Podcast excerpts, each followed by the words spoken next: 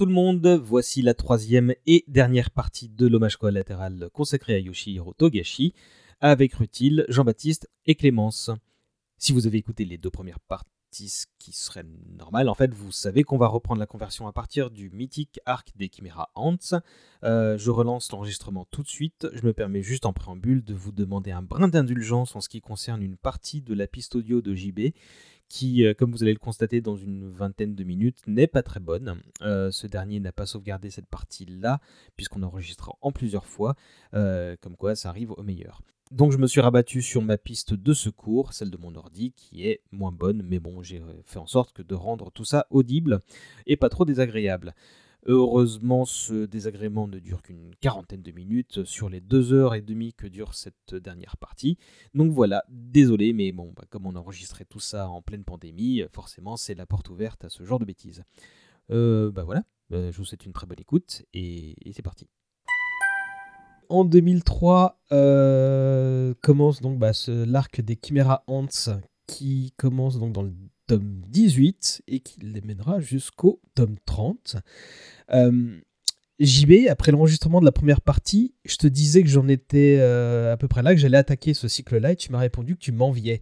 Ma première question, c'est est-ce que c'était ironique ou pas? Ah non, du tout. Non, non, euh, j'aime beaucoup l'arc des Chimera Ant. Mais de toute façon, j'aime tellement Hunter que je pourrais te dire que j'aime tous les arcs. Mais celui-là effectivement, c'est celui qui va questionner le plus euh, euh, sur sa moralité, euh, sur ce qu'il est prêt à abandonner pour atteindre ses, objectifs. et ce, cet arc est peut-être le plus politique aussi, où Togashi va le plus bah, nous questionner, nous lecteurs, sur qu'est-ce que c'est la, société, qu'est-ce qu'on fait en tant que société, qu'est-ce qu'on construit.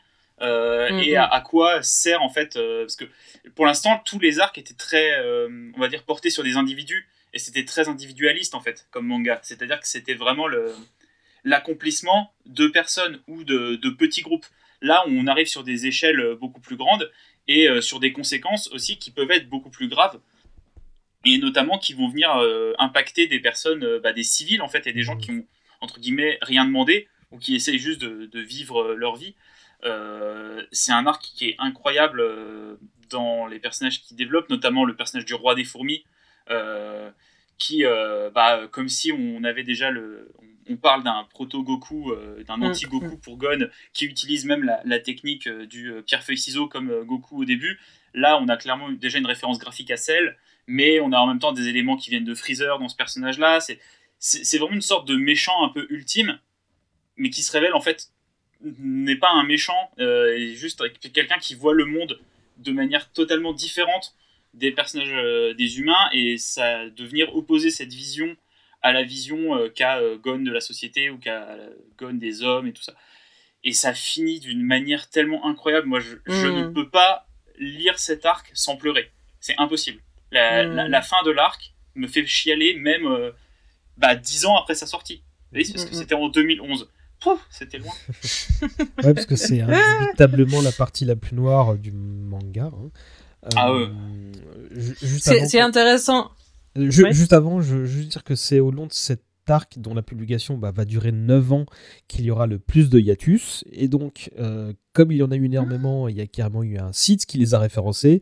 Et c'était quelque chose que EJB et Clémence voulaient évoquer. Euh, donc, je vous laisse vous présenter Hiatus X eh ben, hiatus. oui, hiatus X hiatus. Euh, oh, on prononce le X là On n'est pas obligé si on veut bah faire oui, voilà, c'est ça, si, tu veux l'URL. Euh, et c'est un site qui référence bah, tous les tous les épisodes euh, d'une Jump dans lequel il n'y a pas eu de parution de Hunter x Hunter. Donc tu as des petits carrés bleus quand ça a paru, et puis des petits carrés rouges quand ça n'a pas paru. Et donc tu as des années entières où il n'y a pas eu de parution de Hunter x de Hunter Hunter. Oui, mais en fait, moi j'aime bien un peu euh, toutes les, études statistiques et les trucs comme ça. Et euh, ils font un petit peu bah, quel a été le hiatus le plus long, euh, combien de temps est-ce qu'il a duré, tout ça. Et le hiatus le plus long est le hiatus actuel. Hein, parce qu'il faut savoir qu'il n'y a pas eu de Hunter Hunter depuis le 1er janvier 2019. Parce qu'on est dans la darkest timeline. Voilà. J'ai les détails rapides si vous voulez. Il y a eu 3 sorties sur 4 en moyenne en 2005. 4 sorties en 2006 seulement, 10 entre 2007 et 2008, une vingtaine de chapitres en 2008, seulement 2 début 2009, puis plus rien jusqu'à mi-2010. Et donc là, bah, JB vous a listé le, dernier hiatus en date, qui, qui va maintenant 2 ans. on reviendra sur, sur, sur ce problème-là et la suite tout à l'heure. Le pitch, euh, Rutil ou JB Ouais, bah, en gros, euh, j'allais dire ce que je trouve intéressant euh, avec l'arc des Chiméras, c'est que euh, autant avec par exemple l'arc de Yorkshire, on pouvait voir ce que pouvez faire des, des, des hunters à l'échelle d'une ville, par exemple. enfin, c'est pour ça que ça s'appelle Yorkshire aussi. Euh, là, c'est à l'échelle planétaire. C'est une crise à l'échelle planétaire, euh, une crise à la fois, euh, bah, effectivement politique, à la fois euh, euh, naturelle entre guillemets, même si on se rend compte que s'il y a un peu des, des, des éléments d'invasion alien derrière. Pardon. Et, euh, et donc voilà. Et donc c'est comment, euh, qu'est-ce que qu'est-ce que vont faire les hunters à, à, quand se déclenche une crise euh, et c'est annoncé comme ça, hein, une crise à l'échelle planétaire de, de ce monde-là. Euh, donc c'est effectivement donc euh, en gros grosso modo, euh, Gon et Killua retrouvent le fameux Kaito qui est donc un ami de, de Jing qui est qui est un beast hunter, il me semble, euh, donc est un, un, hunter spécialisé en trucs un peu naturels, des bestioles, etc. Et il se rend compte que dans une euh, un pays reculé qui ressemble euh, peu ou prou étrangement à une un certain pays au nord d'un autre pays euh, dirigé. Tu peux dire la Corée du Nord, hein, tu, peux, citer, hein, tu sais. En fait, en fait, il y a deux trucs parce qu'il y a effectivement le Golto de l'Est, il me semble. Enfin bref, euh, il y a la Corée du Nord d'une part, et il y a un autre pays attenant qui est plus un peu le Bhoutan. Euh, je pense. Hmm. Euh, donc qui est une espèce de euh, république baba cool totalitaire euh, dirigée justement supposément par des écolos, sauf qu'on découvre qu'en fait c'est euh, réellement dirigé par des cartels de drogue euh, et donc par par voilà des factions extrêmement violentes et qui ont trouver le prétexte de, euh, euh, euh, fermer le pays pour dire que genre voilà on va tous vivre de façon naturelle avec des paysans sans technologie et machin. Et on se rend compte qu'en fait voilà c'est un c'est une une vaste opération pour cacher voilà des des cartels euh, des cartels euh, et il se trouve que justement bah, cette partie coupée du monde reculée euh, sans technologie va se faire envahir par bah, voilà par une espèce envahissante extrêmement dangereuse qui s'appelle donc les fourmis chimères qui ont une tendance en fait à intégrer ce qu'elles boulottent et à la génération suivante développer des caractéristiques de ce qu'elles ont boulotté. Euh, donc elles se reproduisent très très rapidement. Euh, il y a une reine euh, effectivement qui attend un roi et il se trouve que la reine, on lui a donné à bouffer des gens qui sont capables de maîtriser le naine. donc elle va avoir un roi qui va être a priori très très puissant et ça va être la, grosse grosse merde, on peut le dire. et donc Gon et Killua vont être impliqués. Il y aura aussi d'autres d'autres hunters, dont Netero le président des hunters qui va être qui va être impliqué aussi. Euh, euh, et à côté de ça, ouais, il y a la Corée du Nord avec un dictateur. Euh, enfin voilà, je vais, vais peut-être pas plus pitcher que ça, mais grosso modo, voilà, c'est euh, une catastrophe naturelle à la fois, une invasion, une crise politique, plein de choses à la fois, et c'est extrêmement complexe, extrêmement sombre, et ça va vraiment pousser Gon dans ses retranchements, et Killua aussi d'ailleurs. Est-ce qu'on sait pourquoi ils sont engagés dans cette histoire-là qui est euh, à la fois bah, la plus ambitieuse mais aussi la, la, la plus, bah, la plus sombre Non, j'ai pas vu d'interview où il parlait euh, spécifiquement de cet arc. Parce qu'il y a un changement de ton qui est quand même radical. Hein, euh, et plus tu avances dans cet arc-là, plus tu te dis, ok, il, il est dépressif, Togashi, là. Bah peut-être peut-être que justement politiquement il a dû venir voir quelque chose, je sais pas, parce que pareil il y a, y, a, y a un spectre de de bombes H, il y a un spectre de Hiroshima et Nagasaki qui hante aussi euh, euh, cet arc. Euh, il y a donc ce côté Corée du Nord et machin. Il a dû se dire pareil parce que il a, il a dû y avoir une crise quelconque, hein, j'imagine, euh, parce qu'il y en a régulièrement euh, de, de, missiles ou je sais pas quoi euh, qui, qui survolent le Japon. C'est un c'est un arc qui a commencé en 2003 il me semble. Euh, donc bah c'est euh, si on rapproche ça, ça, reste bah, un an et demi après le 11 septembre, Ouais. et ouais. avec tout ce que ça a redéclenché de troubles géopolitiques en fait euh, à l'échelle de la planète. Ouais. Donc euh, effectivement, tu as aussi le traumatisme d'Hiroshima et Nagasaki qui de toute façon est présent dans quasiment toutes les œuvres japonaises. T'as aucun auteur japonais qui n'a pas peur de, Mm, euh, de l'arme atomique.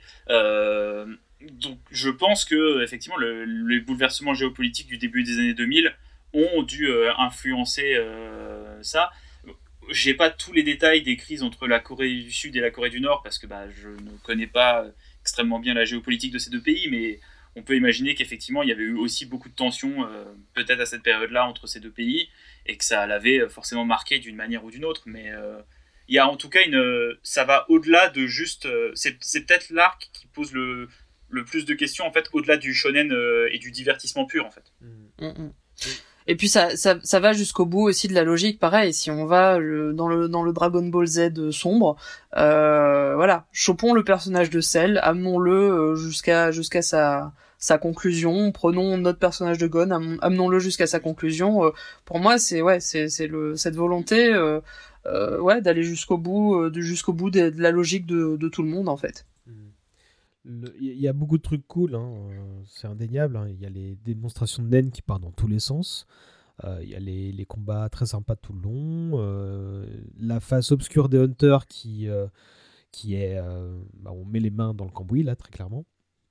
Il y a, y a- je crois que c'est toi, Rutil, qui disait, je sais plus quand, qu'il y a, que aussi Togashi il est capable de, de, jouer avec les ellipses euh, de, manière euh, plutôt confondante. Et il y a notamment celle où on envoie Gon et Kiro affronter euh, les Knuckle et Shout et on, Mm.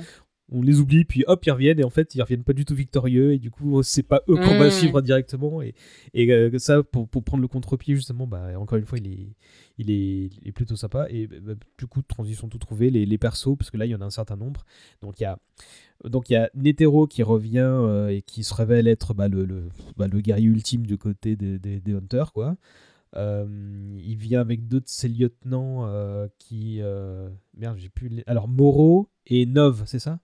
Euh, Ouais, ouais, ça. et, et Moro qui est lui-même donc bah, comme apprenti euh, Knuckle et Shout. Euh, Il y a Kaito, euh, il y a, il a- alors que je crois, on, je j'ai pas souvenir qu'on ait vu Léolio ou Kurapika du tout de, de, de tout l'arc. Hein. Euh, et tout. il- il réussit à faire venir un, un- un nouveau casting qui se révèle bah, Ni Hisoka d'ailleurs. Ouais, on Ouais, voit un peu ouais. la brigade, c'est tout. euh, oui, il y a la brigade, effectivement. et en mais- plus, et des, et des personnages euh, secondaires de la brigade aussi. Hein. C'est, des.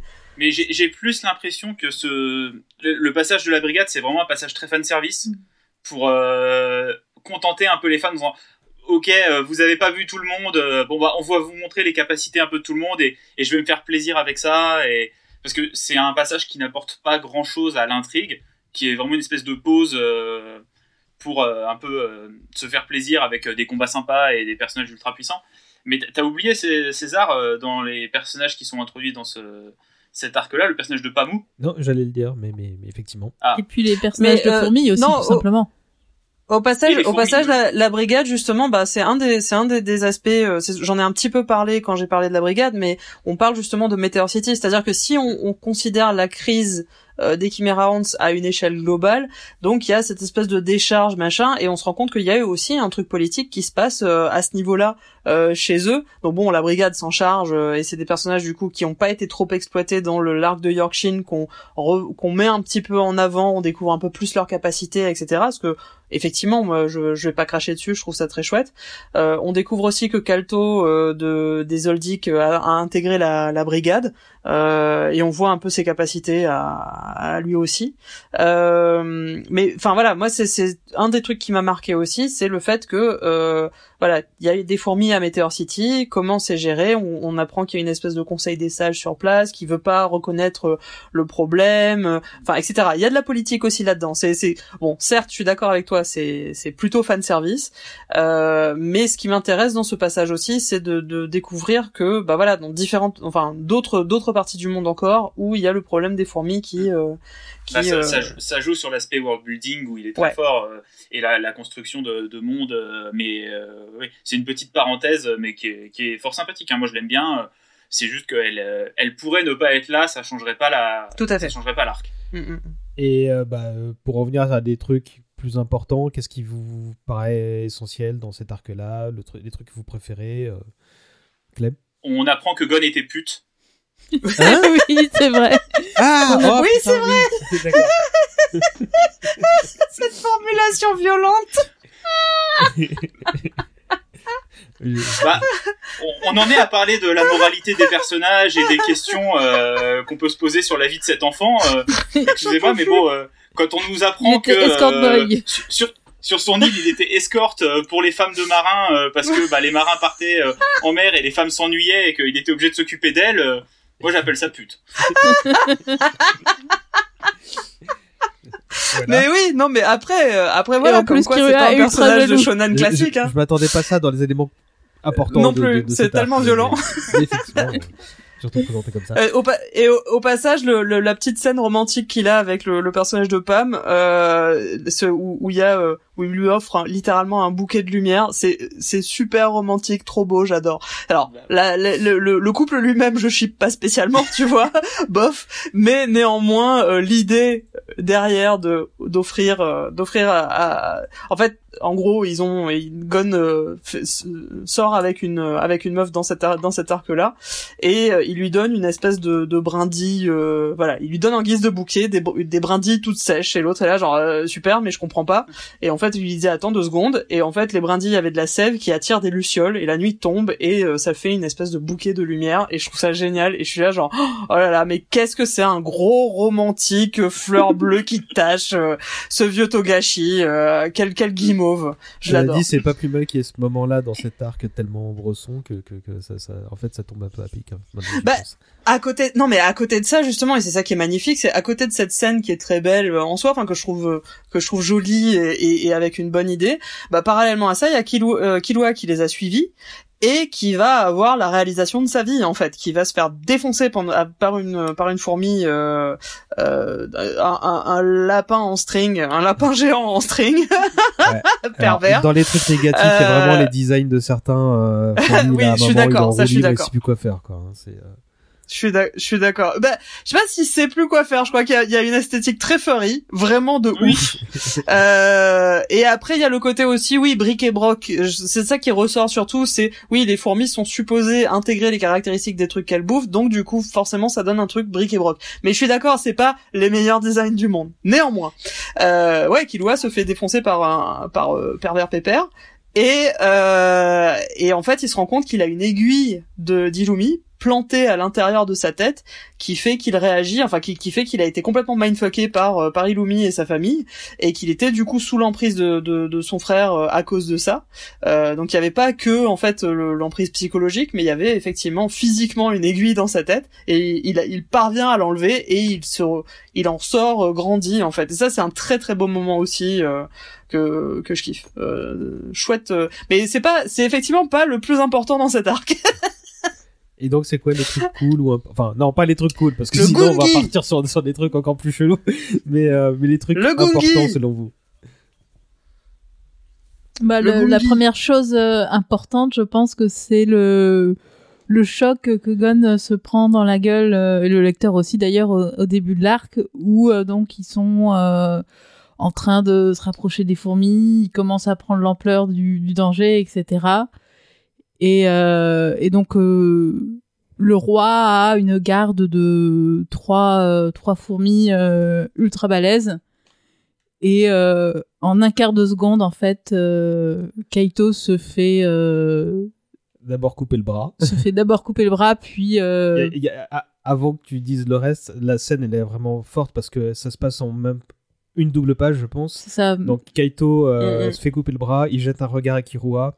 Traduction euh, arrête Gon parce que ce qui va se passer euh, s'il s'en mêle, euh, on est tous morts. Kirua donne un, un coup euh, sur la jugulaire de Gon et s'enfuit avec tout en ayant les flippettes de sa vie. Et il sait pertinemment qu'il laisse Kaito bah, à sa mort, ce qui nous est confirmé dans la fin du chapitre. Quoi. Et j'ai trouvé ce truc mortel en termes de narration. Et Mm. C'est ultra violent. rien par rapport à, ce- à- C'est à c'est violent. à euh, la violence psychologique qui suit. en fait. psychologiquement, ex- exactement. C'est c'est euh, ultra euh, ça sort nulle part enfin euh, c'est un peu comme la fin du, du premier tome de Game of Thrones en fait un peu tu dis ah ouais c'est un protagoniste et tout il est là et puis d'un coup bam Ouais, et en plus on, on introduit son, pouvoir aussi à Kaito qui est assez cool aussi et qui est là genre ouais il va pas mourir, il est trop fort et machin et en, et en fait oui bim euh, dans ta gueule quoi. Mais euh, d'ailleurs au passage, donc ça, ça lance un peu Gon aussi euh, dans un dans un, un écho un peu de Kurapika puisque il- ça le lance dans une espèce de quête de vengeance euh, contre spécifiquement donc Nefelupito qui est qui est un un, un sous-boss qui est qui est un bras droit de euh, du roi des Chiméras et au passage ce qui est magnifique, incroyable. euh, là aussi, euh, euh, renouveau du shonen. euh, vraiment, le gars, il a, il a tout pris à contre-pied.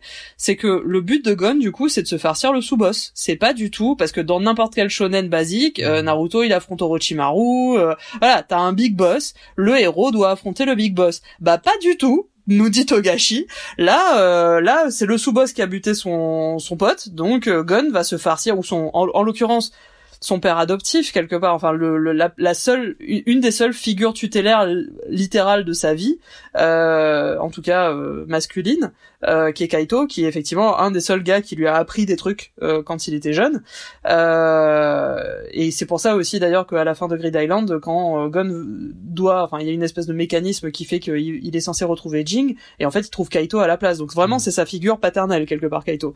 Donc euh, voilà, c'est genre bah il a buté son son quasi père euh, Neferupito, donc euh, Gon va lui maraver sa gueule. Et et c'est totalement déconnecté quelque part, c'est totalement à part par rapport à la crise spécifiquement de euh, le roi, les hunters, euh, voilà. Gon ça a rien à voir avec ça quoi. Et il se bat très clairement contre son entre son devoir et ses aspirations, parce que très clairement, jusqu'au bout, en fait, jusqu'à la baston qui l'oppose à, à ce perso, euh, il, il, il lui fait gagner du temps pour, bon, pas entrer dans les détails, mais il accepte de, de, de reporter le combat, mais il le quitte pas des yeux, et il sait qu'en en fait, en faisant ça, bah, il peut mettre en danger le plan et tout ça, et, et là, pour le coup, Gon, qui était bah, un personnage déjà très nuancé, là, il atteint... euh, il, il est sur le point de, de, Il est au bord du précipice, là, en fait.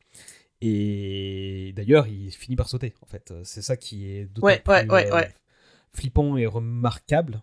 Euh, je- je- Au, je- au passage, petite euh, trivia euh, qui va euh, alléger l'atmosphère. euh, les sous-lieutenants du roi s'appellent Pito, Pouf et Youpi, et ce sont des noms qui viennent de Coralie et ses amis, la série jeunesse avec une petite fille et qui a divers animaux, félins, machin, un, un ours, etc.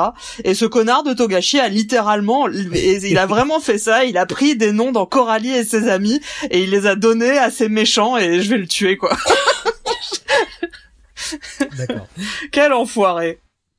Clémence, je crois tu m'en as- on en a parlé un peu. euh, bah, justement, j'avais dit, tiens, JB, il m'a dit euh, qu'il m'enviait, mais est-ce que c'est. euh, est-ce qu'il est ironique ou pas? Parce que moi, je suis en plein milieu de l'arc des fourmis et franchement, je bade, quoi. Et tu me disais, ah oui, ouais, euh, l'arc des fourmis, c'est pas du tout mon préféré non plus, quoi. Non, effectivement. euh, alors, il y a déjà un historique, c'est que euh, bah, je l'ai découvert un peu en, en live euh, avec euh, tous les tous les bouts d'hiatus euh, que ça implique. Donc, il y avait des, années où il y avait aucun tome. Du coup, je reprenais quelques chapitres euh, au fur et à mesure des parutions, euh, plus ou moins avec un peu de retard. Et puis, ça serait arrêté. Donc, je relisais pas forcément tout à chaque fois pour retrouver. Donc, je j'avais pas le, même engagement. En plus, il y avait beaucoup de personnages, c'était plus plus sombre, plus complexe. Enfin, je j'accrochais moins.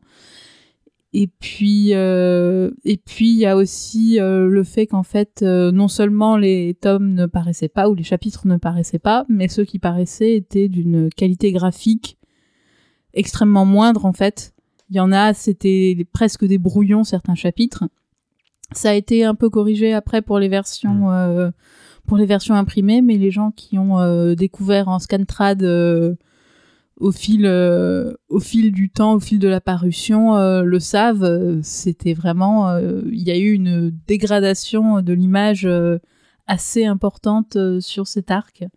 Et donc, bah mon. Alors le, le c'est c'est déjà c'est dès Grid Island hein, ce, ce truc-là. Enfin le truc le truc auquel tout le monde pense c'est la scène de fin où il y a tout le monde qui se qui qui qui fait la, la fête dans Grid Island et euh, c'était très très euh, rough euh, quand c'est paru. Alors la légende veut que l'éditeur est, est entré euh, chez Togashi et lui a un peu genre arraché les storyboards des des mains pour les publier. Euh, Ça c'est ce que j'ai entendu.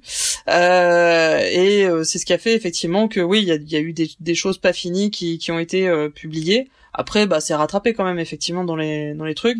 Euh, je suis je suis assez d'accord Clémence au passage. Ouais, j'ai j'ai vécu à peu près la même chose, mais moi sur Grid Island, c'est-à-dire que euh, sur Grid Island, c'est là où j'ai vécu les premiers hiatus. Quand et c'est là où aussi où, où j'aurais été d'accord avec JV, c'est que à la fin de Grid Island, je m'étais dit j'étais soulagée parce que j'attendais désespérément chaque chapitre. C'est sorti au compte-gouttes. Quand je les avais, j'étais heureuse. Et quand on arrive à la fin de Grid Island, je me fais bon allez, c'est fini là, euh, c'est bon, euh, j'ai plus à attendre. Et là, il remet des pièces dans la machine pour les Chimera Ants et ça m'a quelque part un peu fait chier. En plus, euh, j'étais là genre mais d'où où tu vas avec tes histoires de Pokémon? Là, je comprends pas. euh, c'est quoi c'est quoi les, les furries en, en string, euh, je pige pas, etc. Et effectivement, il y a des chapitres qui sont euh, lourds en explications. Il y a euh, toute une partie où il distend le temps au maximum. Il distend une heure, mais euh, chaque minute de cette heure va être détaillée, expliquée, etc. C'est vrai que j'avoue que j'ai trouvé ça horrible quand ça m'est arrivé. Néanmoins, maintenant, je suis comme JB, c'est bah de toute façon je, je dis ça à chaque arc, ouais c'est un de mes préférés. Euh... mais c'est c'est voilà, maintenant que j'ai j'ai pu tout lire, je me dis ouais non ça reste balèze, ça reste complètement ouf et j'adore. Ouais, Euh, c'est c'est effectivement un arc qui était. euh, Moi aussi, je lisais en Scantrad euh, à cette période-là. Alors, j'ai pas connu Grid Island en, en Scantrad. Quand j'ai commencé, euh, on, on était déjà sur les, les Chimera Ants. Euh, alors bon, je n'encourage pas le Scantrad, hein, c'est pas bien. Achetez vos livres, c'est mieux. Euh, mais euh, grâce au Scantrad, moi j'ai appris à utiliser Photoshop en cliquant des chapitres de High Shield 21. Donc des fois, c'est pas mal quand même. Mais ouais, c'était pas très très agréable à lire avec toutes ces pauses. Surtout que elles arrivaient, il y a eu certains hiatus qui, est- qui sont arrivés à des moments assez frustrants.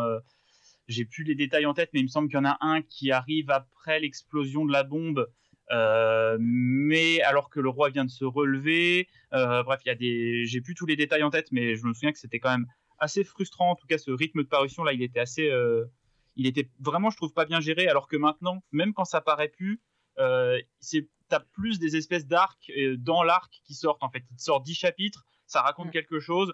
Bon, et après, t'attends un an et demi pour la suite, mais c'est un peu plus concentré en tout cas, je trouve.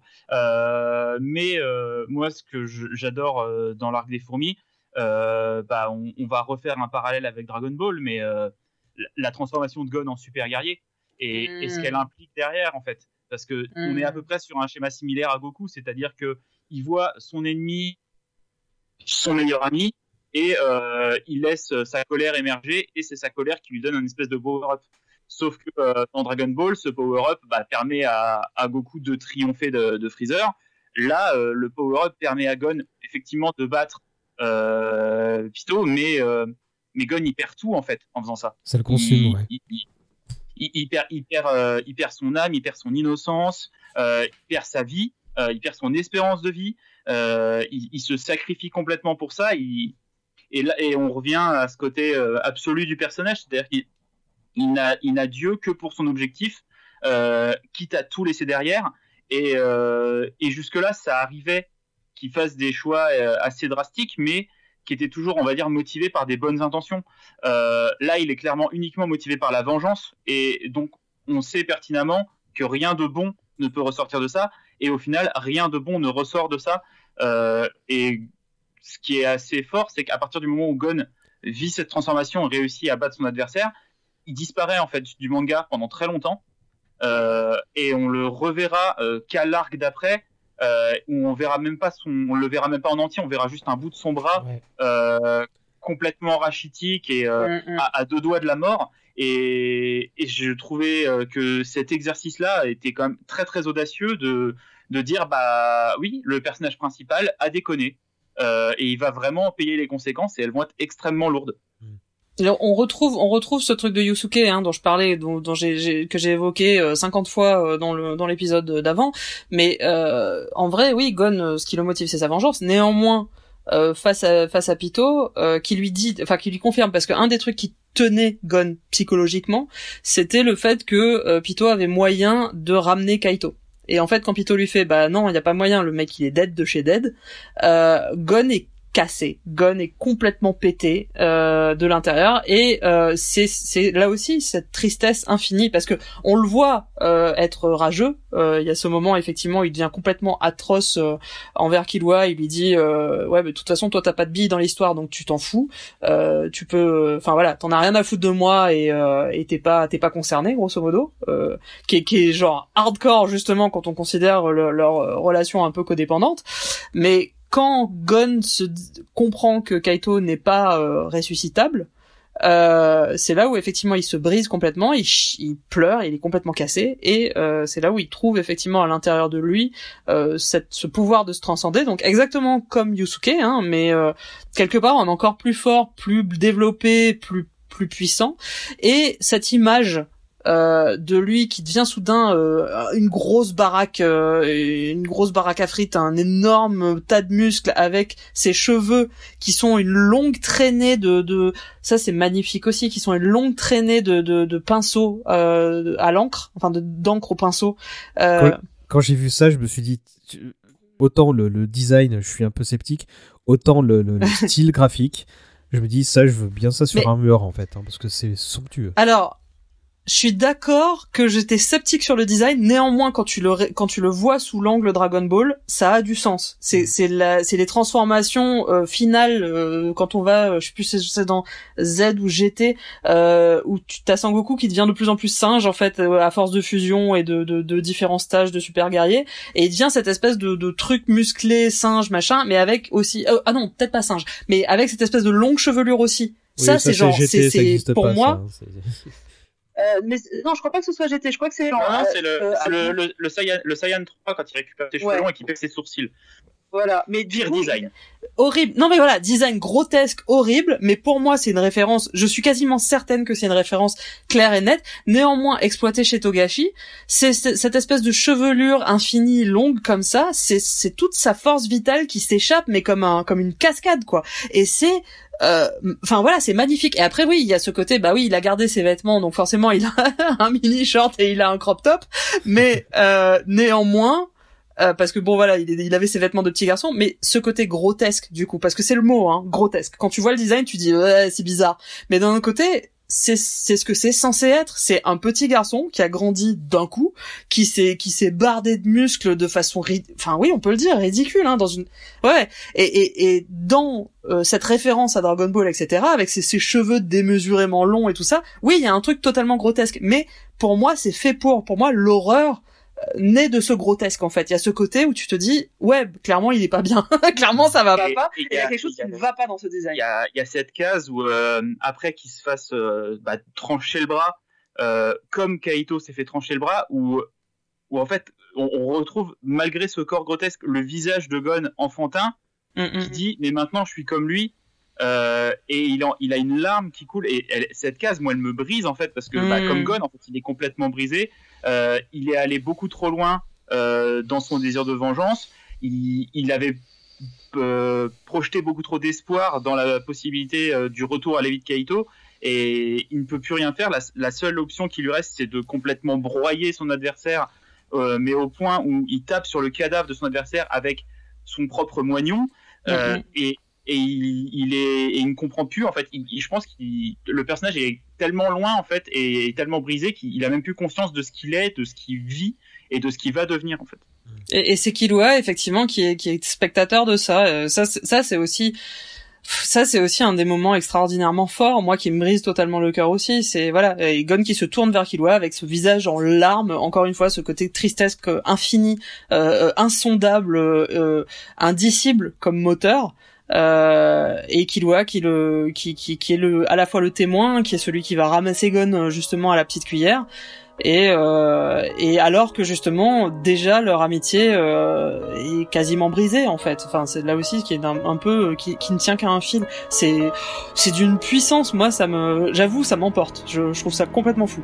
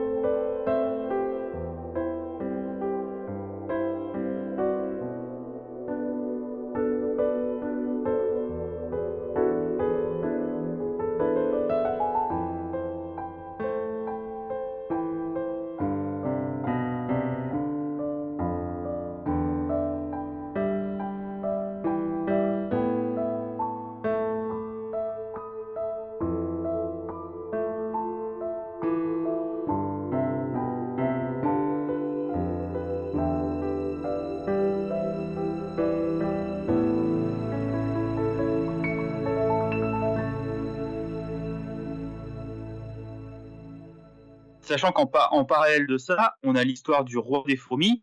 J'allais vous lancer. Il y a aussi le, c'est le, le contraire en fait.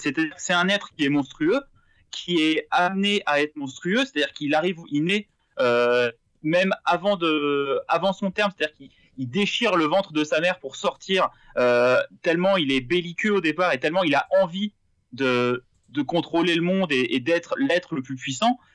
Mais et au final, il se retrouve à, tomber amoureux d'une petite fille aveugle qui le bat à des simili échecs euh, et qui en fait, euh, elle, vu qu'elle ne voit pas son apparence de monstre, mais si elle a conscience qu'il est euh, terrifiant et qui, pourrait en fait la tuer d'un simple claquement de doigts, résiste juste par sa volonté et il finit par tomber amoureux de cette volonté et ils finissent par mourir tous les deux la main dans la main en pleurant l'un en pensant à l'autre c'est aussi euh, moi la fin de cet arc me fait bah, comme je disais tout à l'heure pleurer à chaque fois parce qu'on a d'un côté euh, Gon qui devient monstrueux et qui perd son humanité et en parallèle de ça on a un monstre qui gagne une humanité.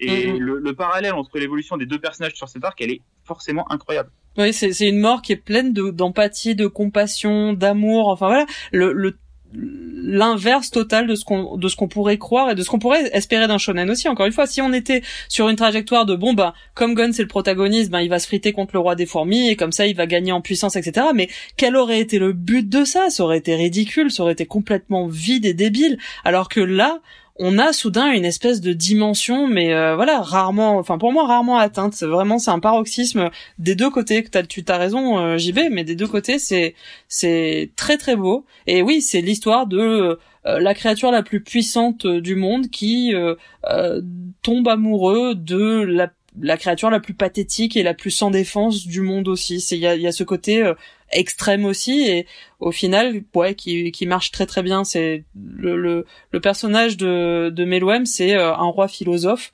Euh, c'est un des très beaux très très très très beaux combats aussi. C'est du coup son combat contre contre Netelo euh, donc le, le, président des Hunters.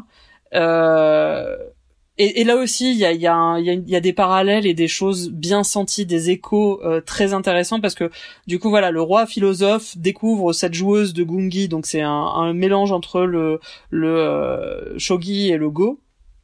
Euh, donc il y a un sport national euh, qui n'est présent que dans le. On n'est pas obligé d'entrer dans les détails, sinon ça va durer longtemps. Oui, mais juste, juste pour, enfin, si c'est intéressant parce que du coup, ça multiplie les possibilités de jeu. Enfin, c'est ce qui, c'est, c'est un peu les échecs 3D de, Star Trek, ça existe pas, mais le, principe est qu'il y a vraiment plein, plein, plein de combinaisons possibles et que euh, la meuf, c'est, c'est un, c'est un méga génie alors que, que elle est totalement crétine par ailleurs. C'est le seul truc dans lequel elle est bonne. Euh, et lui, il s'intéresse à ça et il, euh, il se rend compte aussi qu'il pourra jamais la battre non plus à ce petit jeu-là de merde.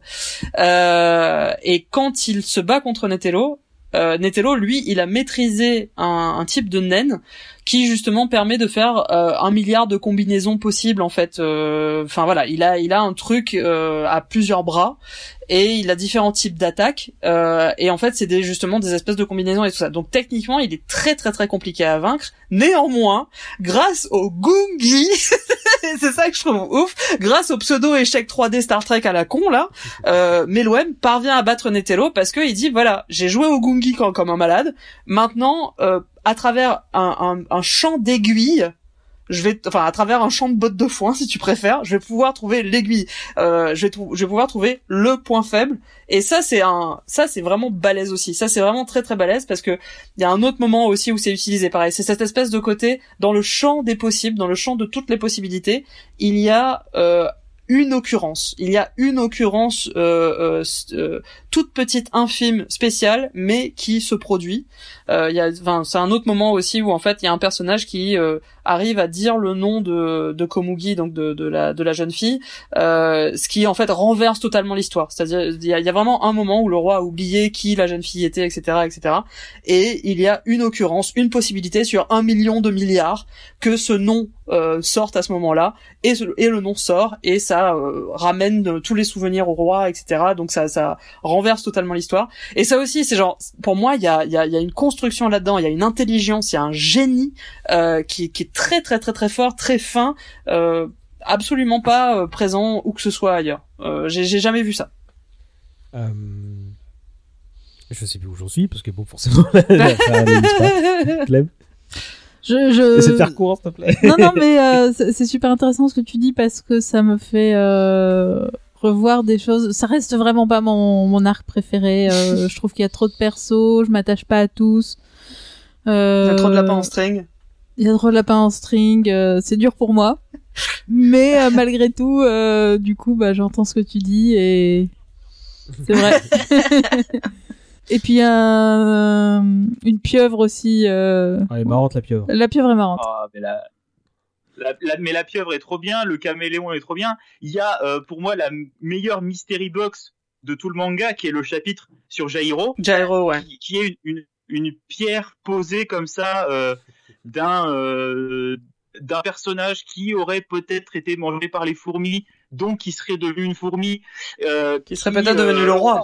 Serait, mais on n'est pas sûr que ça soit devenu le roi. C'est ça qui est assez fort en fait. Ouais, C'est qu'il met quelque chose. il- Pour moi, c'est pas le roi. Pour moi, c'est quelque chose Mm, d'autre qui risque de revenir. Et et euh, ce, ce personnage de Jairo prononce moi ma phrase préférée du manga, qui est euh, bah, ne meurs pas avant ta mort en fait. Et, euh, et ça résume aussi beaucoup de choses. C'est en fait ne, ne laisse pas ton âme peindre, ne et vi- vis tous les moments de ta vie à fond. Et, et ça fait écho à l'arc d'avant, ça fait écho à tout le message de Hunter qui est de, de, de vivre de tout vivre à fond et de d'apprécier chaque moment de sa vie. Euh, et ça va faire écho au discours qu'aura euh, Jean euh, quand il sera face à Gon dans l'arc d'après. voilà. Il y a, c'est- l'arc qui est le plus riche, je trouve, de toute la série. Par les thématiques qui brassent. On parlait un petit peu de, peur du nucléaire et tout ça. Il y a aussi cette relation qu'on pour se pour se défaire des fourmis et du roi, les hommes vont jusqu'à utiliser une arme atomique euh, encore plus euh, dangereuse que l'arme atomique euh, qu'on connaît nous. Qui, qui est vraiment et, une arme sale en plus. Hein, on- tu, on te- voilà, c'est un mélange entre une, entre une arme atomique et une arme chimique. Et, et, et on, en- on est là aussi à, bah, à poser des questions sur l'humanité, c'est-à-dire que est-ce que des gens qui sont capables d'utiliser des telles armes sont vraiment humains et, et où est-ce qu'ils placent l'humanité? Est-ce qu'ils se considèrent plus humains que les fourmis? Mm. Mais euh, ils utilisent des méthodes qui sont totalement affreuses. Euh, et voilà, où, où mettre le curseur et, et qu'est-ce qu'un être humain Qu'est-ce que Oui. où se placer en fait dans, dans toute cette échelle C'est vraiment, c'est vraiment l'humanité qui est, qui est en jeu en fait, parce que le roi des fourmis justement se bat contre Netero, qui a du coup l'arme, euh, enfin qui a du coup la bombe, qui est même pas en plus méga puissante, elle est juste dégueulasse, elle est juste genre, elle empoisonne tout ce qui, tout ce qui, tout ce qu'il y a alentour et, et transmet le poison. euh, euh, Enfin voilà, les gens se mais transmettent tout en explosant dans quelque chose de très graphique et de très joli. Oui, oui, oui, Mm. qui, est- qui, qui est une rose, machin. Mais surtout, le- l'enjeu du combat entre Netero et euh, Meluem, c'est le nom conclure, de Meluem, hein. c'est son humanité. Non, mais juste pour dire, voilà, c'est c'est effectivement l'humanité qui est en jeu parce que euh, il se bat pour son nom, il se bat pour euh, un truc d'humain en fait. Je, euh, je vais juste essayer de réagir à deux trois trucs que vous avez dit. Euh, bon, les designs, euh, il y en a beaucoup trop. Il y en a des super cool, le lion surfeur, voilà, notamment le caméléon, etc. Mais il y en a, tu dis, ok, bon, en plus, ils, ils sont pas là qu'une seule fois. euh, là, clairement, il est en roue libre. Il y a personne pour le pour, pour lui dire ce qu'il doit faire. Donc, effectivement, il fait se fait plaisir. Mais quand, quand Clem parlait du, du fait, et, enfin, quand vous avez tous parlé du fait que vous avez suivi au fur et à mesure en, bah, cet arc au fur et à mesure des années, moi, ce sentiment décousu, je l'ai lu alors que j'ai tout baffré en l'espace de deux semaines. Et j'ai mis deux semaines parce que c'était très noir et très décousu. Donc, euh, je, je, je, je- très honnêtement, avec tout ce que vous avez dit, moi aussi, je, je, je re- revois l'arc à la hausse, même si je détestais pas hein, l'arc, je trouvais que c'était peut-être pas le moins bon non plus, mais j'avais vraiment un rapport particulier avec lui. Mais euh, je peux pas m'empêcher de dire, je sais pas, faire un plan Togashi, parce que là, euh, tu, tu, tu- au final, il, est bien retombé, il est bien retombé sur ses pattes, hein. mais euh, c'était, c'était compliqué à suivre, hein, très honnêtement. Je pense, Euh, je pense que c'est un problème et de ra- narration et de mise en scène. Ouais, ouais. Non, mais je pense, je- je pense, non, je pense que c'est principalement un problème de ça parce que quand tu regardes l'anime, euh, qui du coup a eu plus, ils ont eu plus le temps de développer des choses, enfin développer ce que lui il a développé, hein, tout est là. Néanmoins, ils ont plus pu mettre en scène, euh, euh, comment dire, euh, pris pris un peu plus de temps sur certains trucs, prendre moins de temps sur d'autres trucs. Et quand tu regardes l'anime de 2011, franchement, il y a niveau cohérence, c'est nickel. Hein. Y a, y a, et tout est là pour le coup. donc moi, je te recommande quand même l'anime de 2011 parce que ils ont pu, selon moi, rattraper ce que lui. Je, je pense notamment à une scène que je trouve illisible dans le manga, qui est euh, le l'affrontement entre la pieuvre et le l'espèce de crabe. Euh, quand ils sont avec le camion dans les sous-sols et tout. En manga, c'est oui, je suis d'accord. incompréhensible, alors que l'animé rend ce passage-là, bah, amène vraiment beaucoup de tension en fait et mm, le mm. rend lisible, cohérent et on comprend ce qui se passe. Alors qu'en papier, ça n'a aucun putain de sens. Je suis d'accord. Et voilà, en gros, je pense que euh, à cause du mal de dos, à cause, je pense qu'il a, il a été nerfé vraiment par son mal de dos parce que mm. euh, il y a des, des défauts dans ce, dans cet arc-là qu'il n'y a pas dans les arcs d'avant. Euh, et je pense que voilà. Et quand tu regardes l'anime, tu te dis non, tout est là, tout est cohérent, tout, tout file nickel. Je, je pige tout, il y a pas de souci. Euh, et donc je, je pense que l'anime t'aidera aussi je me pose aussi des questions sur, sur euh, vraiment l'état mental qu'il pouvait avoir à ce moment-là. Alors effectivement, il y avait la douleur corporelle qui était une chose, tu vois, mais, mais le discours euh, l'humanité pue, les gens sont cupides, on va tous crever sous les bombes, tu vois. Euh, c'est, c'est quand tu rattrapes justement d'affilée, ça fait beaucoup, quoi. Enfin, enfin, enfin bon. Mais encore une fois, bon bah vous, avez réussi à défendre cet arc et bravo. un dernier mot, ou, s'il vous plaît, non. mais, non.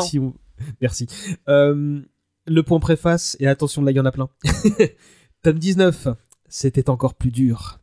Tome 20, mon préféré, qui dit trois petits points. En fait, il y a juste trois petits points. Genre, il se donne plus la peine de dire quoi que ce soit. Tome 21, j'ai tout donné, je n'en peux plus. Tome 25. Ça va bien fait les trois petits points. on, reste sur la même ligne hein, dans le tome 25. Je fais de mon mieux. Tome 28, il a pu sortir. Je pense qu'il parle du volume. Je vous ai fait attendre. Je me donne beaucoup de mal. Il se fait seppuku à chaque tome, en fait. Le pauvre.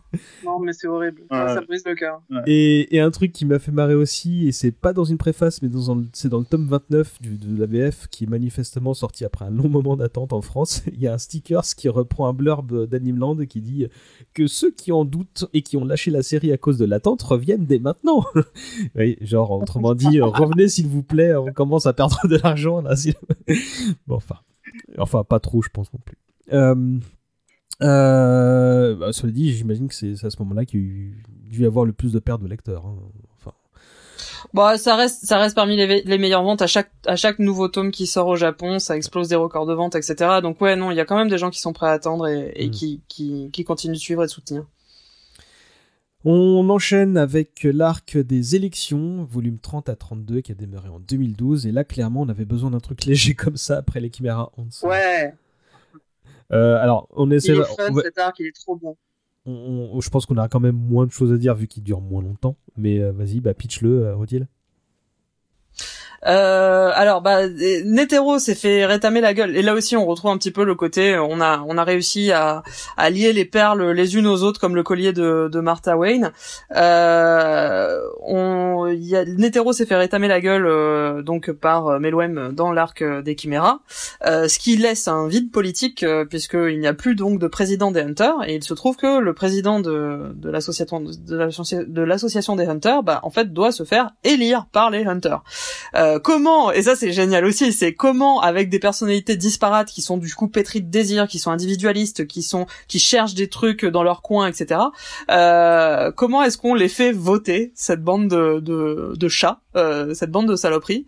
Et il y a donc c'est c'est fort en politique. Il y a une, une euh, il y a des responsables qu'on appelle les zodiacs, euh, qui euh, qui sont un peu les seconds, je dirais, de, de l'association. Et il, y a, il y a quelques zodiacs qui sont en lice, et notamment un de mes persos préférés, Paris Stonehill, inspiré de Paris Hilton.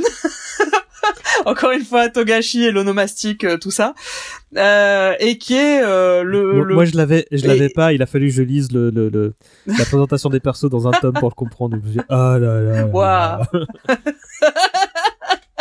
donc il, il, est génial il est génial donc Paris Stone, qui est un politicien né, qui euh, physiquement il ressemble à Jean Sarkozy. Euh, il est, euh, il est horrible et c'est un de mes persos préférés. Je le kiffe. Tellement, il est tellement bien. Il est trop bien. ça fait partie des personnages que tu aimes tellement haïr et tellement Ouais. détester. Il est, il est incroyable. C'est Et c'est le- les, les, Zodiacs sont, euh, ils sont 13, il me semble, et ils sont inspirés du coup Ouais, du sont Zodiac. euh, Chinois. Ah ouais Mais lui, c'est pas, 12. le, c'est pas le 13e, lui Euh, non, non, Ah bah, ils, ils sont 12, oui. bah, Non, lui, c'est Laura. C'est ça, c'est- oui, c'est Lara. Et en fait, dans, bah, pareil, quoi, que- classique Togashi, quoi, en un chapitre, il arrive et il rajoute 12 personnages. En plus, Ah, avec vous des designs, encore là, il s'est pas fait chier. hein. Des, des 8 membres de l'araignée, des, tous les hunters. Regardez, hop, il y a 12, 12 de plus là, débrouillez-vous avec eux. Donc ça va qu'il y a encore, euh, en termes de cara design, c'est encore incroyable parce que il arrive à te définir la personnalité de chacun des 12 personnages juste avec le design. Euh, T'arrives à savoir euh, lequel euh, va être euh, excessif, lequel va être calme. euh, Bah, sachant, sachant aussi qu'il dit que justement il y a certains personnages qui ont été assignés à un, à un certain signe du zodiaque et qui font exprès aussi de correspondre à ce signe du zodiaque, ce que je trouve assez cool comme petite touche. Et euh, bah, les, les deux seuls entre guillemets qui se prêtent pas du tout à cet exercice sont euh, bah, euh, Paris Sutton là et euh, bah, Jin, le père de Gon, euh, qui euh, et ça c'est génial parce qu'il est c'est un personnage qu'on attend depuis super longtemps euh, et il est révélé comme ça, genre ouais ça il Trop est là, c'est lui là, regardez. Bah il a un truc administratif, tu sais, il, il a des papiers à remplir à la préfecture, alors bah il est là en fait. c'est vraiment un, c'est un, un procédé narratif que je trouve incroyable parce que ça te crée énormément d'attentes et on, on te on te balance comme ça un petit truc qui normalement devrait être énorme et on te le met comme ça au détour d'une conversation euh, et je, je trouve que c'est des c'est des effets qui moi marchent énormément sur moi parce que je, je suis hyper client de de ce genre de truc quand on te détourne l'attention et euh, Mm, mm, mm. et, et tout cet arc en fait va découler de, bah, de la, la, la- la gestion de crise en fait et que faire après euh, après les fourmis qui ont bah, mis à plus ou moins à mal euh, l'équilibre mondial euh, chez les hunters euh, et bah en fait entre les différentes nations du monde et notamment euh, au niveau des hunters. Et il a aussi beaucoup de, de résonance politique mais euh, là plus sur les euh, les méfaits entre guillemets de l'administration et, et, et l'opportunisme en fait politique que, que peuvent avoir les hommes euh, parce que il y, en a il y a certains politiciens qui hésitent pas à, bah, vouloir utiliser les fourmis. Il y en a qui euh, décident de sacrifier euh, pas mal de vies humaines dans le cadre d'expériences en disant oui, c'est que des soldats ou ça c'est des civils c'est pas très grave. C'est un arc aussi qui même s'il est plus fun est quand même assez dur en fait dans ce qu'il raconte Il y a beaucoup de, il y a beaucoup de manipulation, il y a beaucoup de, de justement de. C'est aussi une exploration de quelle est, quelles sont les mentalités de groupe, comment est-ce qu'on peut manipuler euh, des votes justement. Il y a, il y a une, il y a une réflexion là-dessus qui est hyper intéressante. Euh, il y a aussi, bah, il y a aussi les votes fuck you qui sont pris en compte. Hein. Donc il y a, il y a un petit moment où Togashi tient compte de, bah oui, quand les gens veulent voter pour un candidat dont on considère que, euh, bah oui, c'est peut-être pas le meilleur des politiciens, mais il a mis une patate à quelqu'un qu'on n'aimait pas, donc on va voter pour lui. et euh, et c'est c'est donc oui Bien Bah, sûr, parle de Léolio. voilà qui voit le, le retour de Léolio et en, en fanfare. quel, quel incroyable Si retour c'était quoi. pas le cas à ce moment-là, ça y est, c'est devenu le personnage préféré de tout le monde. Mais ça faisait C'est tellement ça. plaisir. Parce que oui, du coup, Jean, le père de Gon, c'est juste un gros connard. On savait déjà, cool. mais Ce qui est très intéressant en tout cas dans ce, dans cet arc-là aussi, c'est qu'au-delà de l'élection, il y a un double enjeu en fait. Il y a d'un côté un enjeu plus personnel, c'est Gon est au bord de la mort, euh, Killua doit le ressusciter. Pour le ressusciter, il doit récupérer euh, sa petite sœur, qui est au passage est donc euh, un personnage trans. Euh, donc euh, c'est dit tel quel. Euh, tout le monde met genre à Luca, donc la petite sœur de, de Killua, qui est une petite fille trans. C'est-à-dire qu'on sait que les Oldic, enfin on nous dit que les Oldic, c'est une famille de garçons en fait. Il y a que des garçons. Il y a toute la famille qui met genre à Luca en disant il, en en, en parlant. euh, donc soit on en parle comme d'une chose, on dit euh, ça. Euh, soit on en parle, euh, enfin d'autres personnages, des personnages positifs. hein. Le personnage de Moro en fait en parle comme du petit frère de Killua. Et il y a que Killua qui tout le long du truc, qui est le seul à bien connaître sa petite sœur, euh, qui dit non mais c'est une fille, c'est une fille. euh, vous avez pas intérêt à la traiter mal parce que c'est une, voilà, c'est ma c'est ma petite sœur et et il dit elle tout le long. Enfin voilà, il, il en parle comme de sa petite sœur. Donc ça c'est un truc assez subtil aussi, vraiment bien joué. Je trouve que c'est un des c'est probablement des, un- une des façons de, de Maxis de, de parler de, de transidentité euh, de façon la plus euh, subtile et à la fois respectueuse possible. Euh, voilà, c'est de la représentation. On sait que, sait qu'elle est trans, euh, et néanmoins, euh, il a une façon justement de dire qu'il y a quand même de la discrimination à son encontre. Et au passage, elle a un des pouvoirs les plus cool de toute la série. Euh, je vais pas m'étendre dessus, mais bon, grosso modo, elle a le pouvoir de ressusciter Gon. Et en fait, euh, les deux plots se rejoignent. À la fois le plot de l'élection, qui va gagner euh, l'élection des Hunters, sachant que du coup, voilà, Pariston, c'est une saloperie. Enfin, Pariston est en lice, c'est le rat, littéralement. Et, euh, et c'est une saloperie. Et il faut pas, il faut absolument pas qu'il gagne. Et euh, ça aura une influence sur est-ce que Killua aura le droit de ressusciter Gon ou pas. Euh, donc voilà, c'est il y a euh, énormément de, il y a ce côté application directe de la politique qui est intéressant aussi. Et il y a tout un, il y a toute une course poursuite euh, avec euh, avec Killua et, et Aluka. Et c'est aussi le moment, pareil, où, où Killua en fait, ben trouve son indépendance euh, par rapport à Gon en fait. Il trouve euh, son sa raison de vivre, sa euh, euh, sa voix en fait. Euh, sachant qu'il avait déjà commencé un petit peu en se faisant un autre pote, le, pou- le poulpe dans le- Mhm. les Chimera Hunt, il est hyper important parce que c'est un de ses premiers potes en dehors de Gon, un de ses premiers vrais potes. Et là, en fait, euh, voilà, en récupérant sa petite sœur euh, et en se détachant à la fois de sa famille d'une part et de Gon d'autre part, euh, il va devenir, bah voilà, un, un personnage indépendant et, euh, et euh, euh, indépendant à part entière, quoi. C'est euh, le tout l'aspect euh, course poursuite et Ace quand il se quand il récupère Aluka justement et qui qui doit rejoindre le l'hôpital où se trouve Gon est, est vraiment super. On voit de nouveau des, des personnages euh, secondaires dans la famille. A- Avec un petit, petit, enfin caméo, non, une présence d'Isoka qui est encore plus savoureux euh, qui est là pour le lols. Ouais, clairement, il en a plus rien à battre, il fait juste s'amuser, quoi. C'est ça, et donc euh, qui qui est euh, plus ou moins du C'est côté le du complice frère éternel de Illumi. c'est ça. et, euh, et donc c'est ouais, c'est vraiment une euh, un arc qui est pas long mais qui est vraiment sympa, qui bah justement qui est plus léger mais qui est aussi bien rythmé, qui a des en- des gros enjeux émotionnels, euh, des enjeux politiques importants. Enfin voilà, c'est c'est vraiment un arc sympa. Vous voulez rajouter un truc?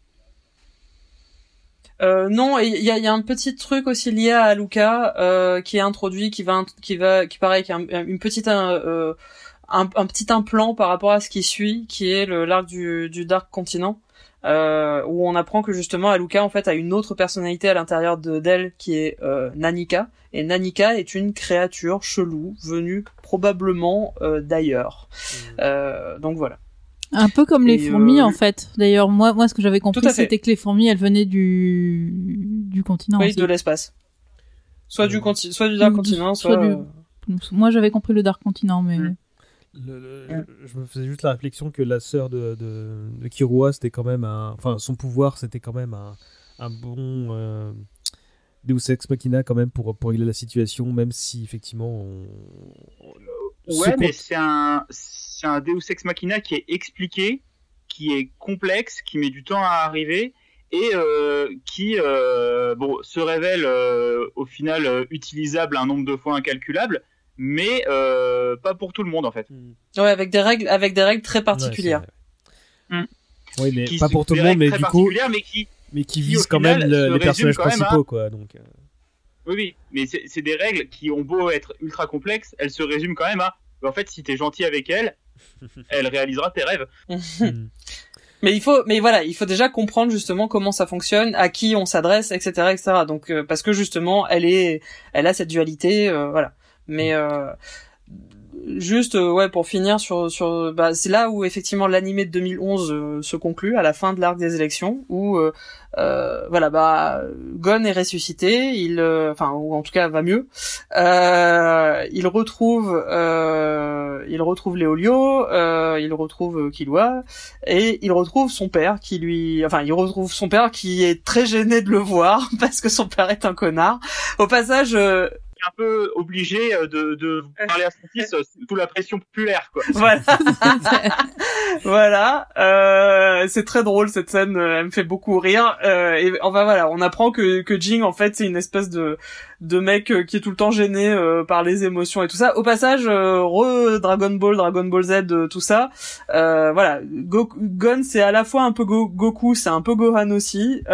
et pour moi, Jing c'est aussi Goku, mais Goku adulte en fait. Goku père de Gohan. Et sachant que justement, ben Goku c'est c'est le pire père de tous les temps, c'est une grosse merde. limite Jing en fait je le trouve moins moins connard en vrai parce que il a quand même une façon, il a il a un certain rationnel derrière ce qu'il fait. Euh, mais voilà, c'est clairement, c'est clairement un, piètre père.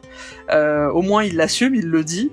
Euh, et pour moi, ça, c'est, aussi un reflet de Goku. C'est aussi Goku, c'est le pire père du monde. Et on le retrouve, on le retrouve chez Jing. It's not time to make a change. Just relax, take it easy. You're still young, that's your fault. There's so much you have to know. Find a girl, settle down. If you want, you can marry. Look at me. I am old, but I'm happy. I was once like you are now, and I know that it's not easy to be calm when you found something going on. But take your time, think a lot. Why think of everything you've got? For you will still be here tomorrow, but your dreams may not.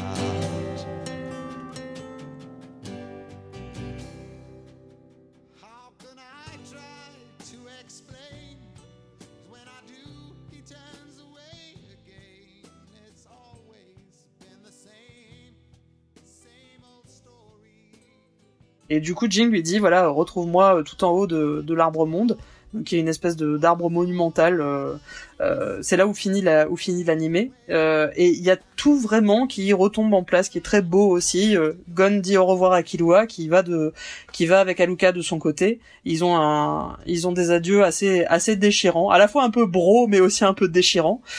Et c'est là aussi où Jing euh, explique que euh, ils sont donc en haut du- de l'arbre le plus haut du monde. Et Jing lui fait mais cet arbre en fait c'est qu'une brindille.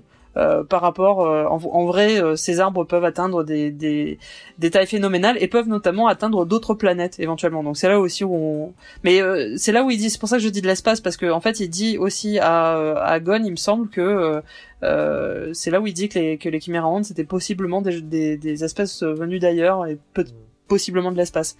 Euh, et il dit ce truc qui est qui pour moi résume toute la série, euh, qui est extrêmement important euh, et qui résume à la fois sa philosophie à lui et ce qu'il a donné à Gon et ce qui résume tout le manga et tout le mode sur lequel la série est racontée, qui est euh, alors en, en japonais euh, Michikusa o Tanoshimi o Inina, euh, qui dit surtout apprécie les chemins de traverse. Euh, c'est, c'est- et c'est magnifique, c'est, c'est, c'est, c'est très très très beau, c'est euh, euh, et ça résume littéralement tout ce qu'on a vécu, tous les arcs, tous les, tous les, toutes les, les comment dire, les, les changements d'enjeux, les, les bifurcations, les, les euh, déplacements, les, les multiples pages qui détaillent des cartes. Les Euh, OAP, les Olio, euh, le mal de mer. les OAV Olio- le mal de mer. Euh, voilà, tout ça, bah, c'est résumé dans cette phrase et c'est- ça résume, voilà, tout, tout le principe de Hunter x Hunter. Et où Jean aussi dit, euh, voilà, moi, moi, je veux tout ce qui n'est pas immédiatement devant mes yeux. Euh, ce qu'il a aussi, euh, enfin voilà, c'est, magistral. Et voilà, au bout de tout ça, il aurait pu s'arrêter là, sauf que, Sauf que non. fidèle à lui-même, en plus de tout ça, on a droit à euh, bah, Léolio, on en a parlé, il est revenu dans cet arc-là, mais il a fini ses études de médecine, Mm, mm. et on a droit à une case où on voit euh, que Kulapika a récupéré les yeux de son clan. Oui, oui. Donc en vrai, le... on est techniquement devant une fin Oui. de manga, puisque les arcs narratifs des quatre personnages principaux sont résolus. hmm. tout Et là, fait. Et ben ça continue. Petit Togashi. il arrive au chapitre d'après en nous présentant un personnage qui s'appelle Beyond Netero. donc au-delà de Netero, qui est le fils de Netero, qui dit Ah non, mais le monde, euh, il est beaucoup plus grand, et venez, on y va Et donc, c'est l'arc du Nouveau Monde, volume 32A, trois petits points, qui a commencé en 2012. Le Nouveau Monde, un titre qui pour le moment bah, porte mal son nom. C'est plutôt Euh, le continent obscur, non? Bah, je sais pas, moi j'ai les Nouveaux Mondes dans, dans, dans mes notes. donc, Ah, euh, c'est peut-être la traduction euh, française. ou le continent obscur, appelez ça comme vous voulez. Euh, alors, Rutil n'ayant pas lu cet arc, euh, ça va revenir à Clem OGB nous faire un pitch aussi clair que possible, et si c'est réussi, je lui paye un coup. Qui se lance hein Euh, je veux bien. Mais vas-y. Euh, donc du coup, euh, on a vu arriver Beyond Netero, le fils caché du président Netero, qui euh, lance euh, du coup une, bah, une course au Nouveau Monde justement, où il est révélé euh, que au-delà euh, de la carte du monde euh, qu'on connaît, c'est comme si vous preniez la carte Mercator et en fait vous l'élargissez et en fait tout autour il y a un autre continent qui entoure les océans et le monde. Me demandez pas comment ça fonctionne euh, sur un sur une planète ronde, mais voilà, c'est comme ça. Et Parce que c'est un euh, putain de platiste en fait, Togashi, voilà. et euh, et donc euh, l'existence de ce monde est révélée euh, et euh, des, pré- des pressions se font pour aller l'explorer euh, Beyond Netero notamment. Et euh, sauf qu'en fait c'était un monde dont l'existence était connue des hautes instances et euh, Et de Hunter. et des hunters aussi qui refusaient euh, qu'on y aille parce que c'est trop dangereux en fait. Il y a des il y a des, des monstres euh, des maladies des des créatures. Donc on sous-entend que peut-être les fourmis viennent de là et d'autres choses encore pires. Donc il y a eu quelques tentatives d'exploration. Euh, on sait que notamment il y a des des ancêtres zoldiques euh, qui ont été dans leur folle jeunesse sur le continent obscur. On soupçonne que Jean aussi y a été au moins une fois. Euh, mais euh, mais voilà, jusque-là, c'était interdit. Et puis d'un coup, se lance une espèce de, de course à l'armement des pays pour être le premier à y aller. Euh, les hunters sont chargés d'encadrer euh, plus ou moins tout ça, d'assurer la, la sécurité. euh, et par-dessus ça, en fait, du coup, un pays se propose d'y envoyer carrément des une, vague de, migration carrément, genre euh, 20 000 euh, 20 000 colons euh, qui vont faire la traversée en bateau et qui vont s'installer direct. Euh, et du coup, euh, sont, sont lancés des espèces de paquebots géants euh, sur lesquels embarquent les gens avec euh, les princes héritiers du pays et euh, Vogue la baleine. C'est le cas de le dire d'ailleurs puisque le, bateau s'appelle euh, The Black Whale, la baleine noire. Et euh, donc, euh, une espèce de bateau géant euh, bourré à rabord de monde euh, avec euh, plein de hunters recrutés de partout, euh, des princes héritiers euh, et une euh, guerre de succession sanglante qui va s'engager à bord. Et voilà. Et en fait, donc on pensait que ah bah on allait nous parler d'exploration, de d'un continent euh, donc d'aventure, euh, enfin vraiment de, de ce qui allait se passer sur son continent. Et en fait non, on se retrouve avec euh, je sais pas combien de tomes déjà, euh, quatre ou cinq de préparation au voyage. Ils forment les équipes. Du coup, euh, Léolio et Kurapika se retrouvent euh, comment euh, Intégré au. intégrés au Zodiac. euh, ils font les recrutements, ils ils, ils montent les équipes et, euh, et on y va. Et ça, c'est tient en 4 tomes. Et c'est pas que c'est chiant, c'est que c'est bordélique. Et il y a une tétrachée de nouveaux personnages, euh, du coup, qui arrivent dans tous les sens, des gardes du corps, euh, des princes, euh, des... de tout. JB, tu veux rebondir? Euh, non, non, mais bah, Clémence a assez bien résumé ça. C'est c'est quand même très très fourni en fait comme arc. Et c'est assez difficile d'en dessiner pour l'instant, en tout cas le fil conducteur. Parce qu'il y a une chose qui est annoncée au début, donc c'est cette, expédition. On commence à avoir des forces en puissance chez les Hunters. Donc il y a notamment bah, euh, Jean et Paris Sutton qui collaborent ensemble. Puis après, on passe à totalement autre chose avec cette guerre de succession euh, qui rajoute un nombre de personnages secondaires, mais ça n'a aucun putain de sens. C'est-à-dire qu'il y a, je crois qu'il y a genre une dizaine d'héritiers qui ont chacun 5 ou 6 gardes du corps, et toutes ces personnes-là ont un pouvoir de naine, donc à chaque fois tout est expliqué, c'est vraiment, vraiment ultra fouillis. Et au milieu de tout ça, il y a une espèce de pause qui fait 5-6 chapitres, Ah oui, quand même. qui, rev- qui revient euh, dans la Tour Céleste, donc euh, qu'on n'a pas vu depuis euh, 25 tomes, je pense, où là, on a euh, Hisoka qui euh, affronte euh, Kuroro Lucifer, parce qu'il euh, Kuroro a réussi à trouver un, un effaceur de naine et à annuler les- la malédiction qu'avait lancée Kurapika. Du coup, il a de nouveau ses pouvoirs, et avec Hisoka, bah, ils se battent tous les deux. C'est ça, en fait, euh, Et- je crois que le prix de d'Isoka pour son aide, euh, pour l'aider à retrouver son aide, c'était justement euh, l'affrontement qu'il cherchait depuis si longtemps. Et donc il l'a, et bah il perd. C'était spoiler, Ouais. désolé. mais, euh, mais ouais, c'est un- une grosse baston, euh, et euh, plutôt sympa d'ailleurs, franchement, Ah, euh, c'est- ça fait plaisir, tu vois. C'est même assez jouissif. Hein. pour autant, Ouais. elle est inc- aussi incompréhensible que l'arc qui entoure cette séquence, quoi. Parce que moi, je, je serais pas, je serais pas d'accord avec toi sur ça. Je trouve qu'elle est très, euh, elle est dans, dans l'esprit en fait, c'est un combat qui peut euh, s'apparenter un petit peu à celui de Gon contre Boomer. Euh, dans le sens où c'est vraiment euh, comprendre la technique de l'adversaire, anticiper euh, comment il va utiliser son naine, et c'est un combat qui est quand même, moi je le trouve assez sympathique. Euh, Mais c'est vrai qu'il y a un petit côté a- déjà intellec- intellectualisé beaucoup dans les règles du, du livre de Nen de, de Kuroro. Enfin, c'est. Et c'est un, c'est des chapitres qui ont énormément gagné en clarté et en lisibilité euh, une fois qu'ils sont passés de Scantrad à tome relié, parce qu'il y avait vraiment des pages où on était limite, c'était même plus du croquis quoi. C'était, il y avait trois coups de crayon et euh, Hisoka, oh bah il est là, euh, Kuroro il est là, et puis il envoie des vagues de mecs qu'il peut contrôler avec son naine, et du coup c'était juste, limite c'était des bonhommes bâtons. Euh, mais voilà, ça a été un peu retaffé euh, pour la sortie en, en tome relié. Euh, et la suite de l'arc, bah, on, revient sur euh, Kurapika qui est sur le bateau, qui travaille toujours avec la mafia, et là avec les, les princes pour la succession.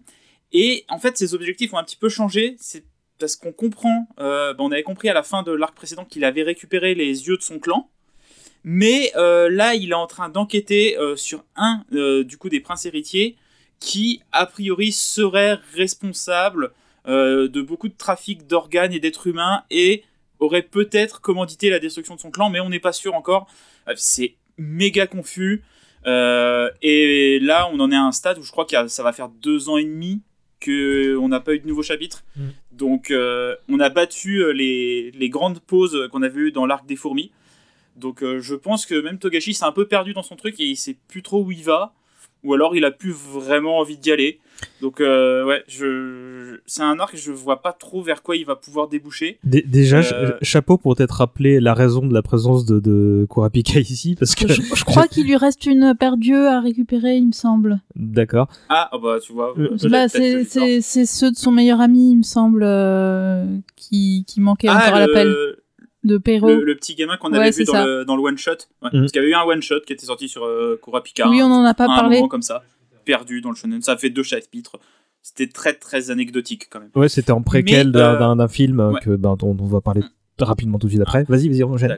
Mais par contre, un quelque chose qui est quand même assez osé sur cet arc et qui, euh, moi, je trouve euh, témoigne de la richesse quand même de, de Hunter, c'est que Gon n'est pas là. Bah, et Nicky il est Roy. pas du tout là. Euh, Il y a un moment où il est avec euh, son père au téléphone. Euh, il est avec Jean au téléphone et il lui fait Bon, c'est bizarre, j'arrive plus à utiliser mon euh, parce que bah, je comprends pas trop ce qui m'arrive. Et effectivement, en fait, depuis qu'il a été plus ou moins réanimé, il peut plus utiliser son naine. Et, et son père lui dit Oh, bah c'est pas grave, bah prends le temps de faire autre chose. Et puis il raccroche. Mm. Et voilà, c'est la seule euh, apparition de Gon de tout cet arc. Et c'est marrant parce qu'on Et- voit plus Jean que lui, quoi. C'est vraiment une inversion du, du paradigme, quoi. Bah ouais, par contre, euh, mais même Jean, là on le voit plus trop parce qu'on voit surtout euh, Kurapika. C'est vrai. Euh, qui a d'ailleurs complètement changé son naine par rapport à Oui. ce qu'il était avant. C'est-à-dire qu'il peut faire des trucs qu'il pouvait pas faire avant. Bon, c'est très très étrange en tout cas comme arc. Et, et je dois dire que pour l'instant, moi, c'est un arc que j'apprécie qu'à moitié. Bah, c'est pareil, je j'attends un peu de voir euh, où, où est-ce qu'il va et parce que pour le moment, c'est il y a des moments sympas, il y a des, des moments intéressants. Il y a alors euh, petite parenthèse, il y a la brigade à bord aussi du, du bateau quand même, donc euh, à un moment il va se passer des choses probablement. Euh, mais même au niveau de de Kurapika, quand même, c'est intéressant la relation qui qui crée avec euh, bah donc la c'est pas une une reine parce que les les mères des enfants sont juste des des concubines du roi, mais euh, Je crois que c'est toutes des reines. hein. ou, ou la reine, enfin la, la dernière reine euh, est donc euh, qui a le plus jeune prince, donc euh, qui est la, la plus faible dans la dans la course euh, à la à la succession et qui le prince c'est encore un bébé euh, qui a genre euh, même pas un an, tu vois. Donc euh, et là il y a un moment où justement euh, Kurapika qui a fait tout son aide en fait finalement pour euh, pour affronter la brigade et euh, et qui qui a qui a tout qui a tout sacrifié et qui est prêt à tout sacrifier pour son objectif là euh, décide finalement de prendre euh, ce jeune prince sous sa protection et euh, est prêt à, à sacrifier des choses pour quelque chose qui n'est plus son objectif. Donc on sait un un début de retour en arrière euh, de son côté obscur. Donc euh, je pense que c'est un des thèmes de cet arc je pense. Mm.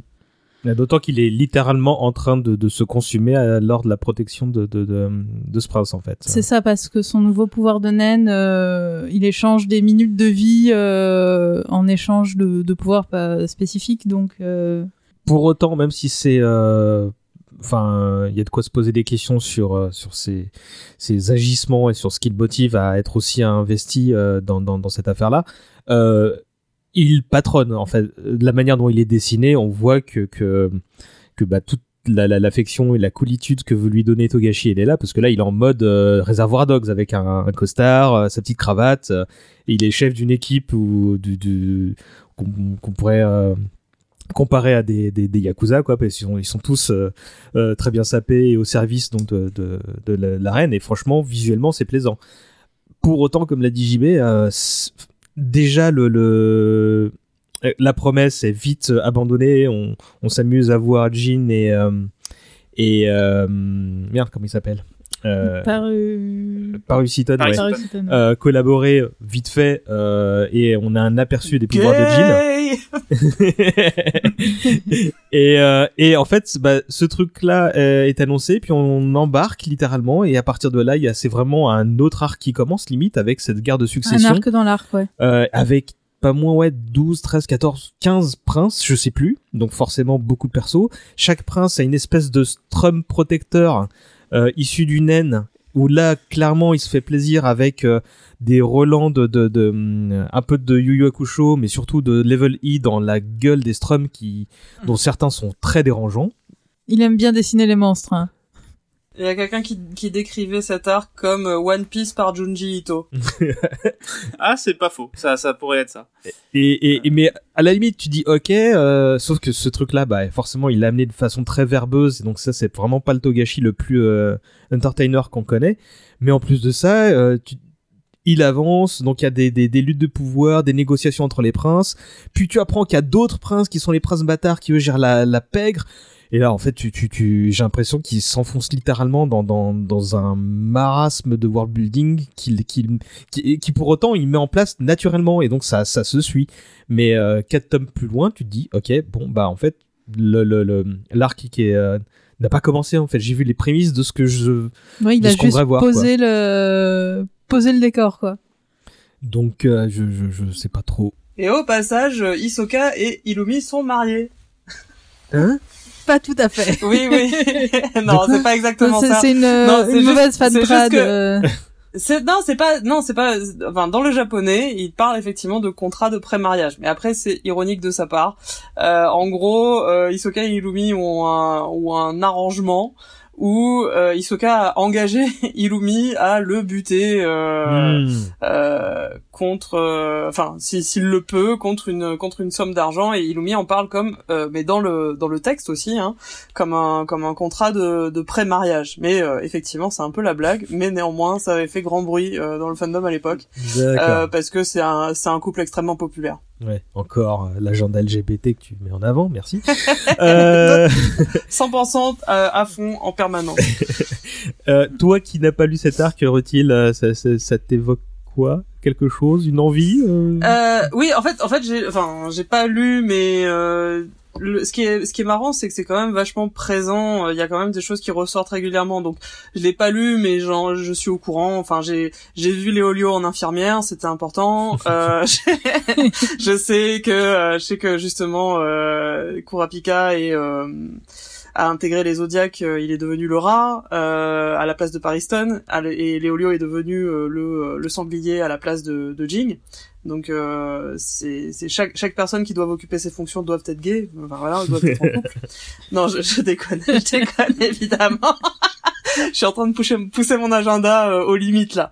Euh, non, mais voilà, j'ai vu j'ai vu des dessins, j'ai vu euh, j'ai vu plein de choses et c'est ça qui est intéressant, c'est que ça ça remonte en fait. Euh, Il y a y a le fandom continue d'en parler, ça mine de rien, il y a encore du dialogue, euh, ça génère encore du dialogue, c'est-à-dire que voilà, les, les gens ont pas complètement lâché l'affaire, pour autant que ça a l'air d'être effectivement euh, hyper complexe, euh, que effectivement moi j'ai vu tout le truc, j'ai vu passer tout le truc de, de Kurapika, de genre alors en fait j'ai un dauphin que j'injecte dans une seringue que ensuite j'envoie sur la lune et je suis là genre ouais ouais ouais ok j'ai ok.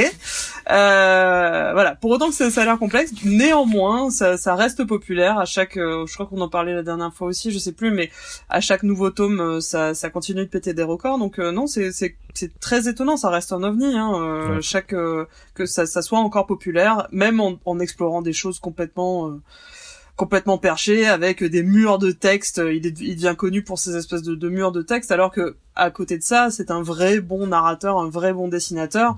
Euh, il il l'a prouvé, euh, il a prouvé maintes et maintes fois sur plein de tomes auparavant, mais voilà, là, euh, là, ça, ça devient Monsieur Mur de texte. Ouais, c'est ça. Il y a, une, vraiment une euh, surintellectualisation de, de tout. En fait, c'est- très bizarre. Tout, tout élément doit être déconstruit, expliqué euh, et réintégré avec les autres, et on va réagir en fonction de cet élément et de ce qu'on en a compris?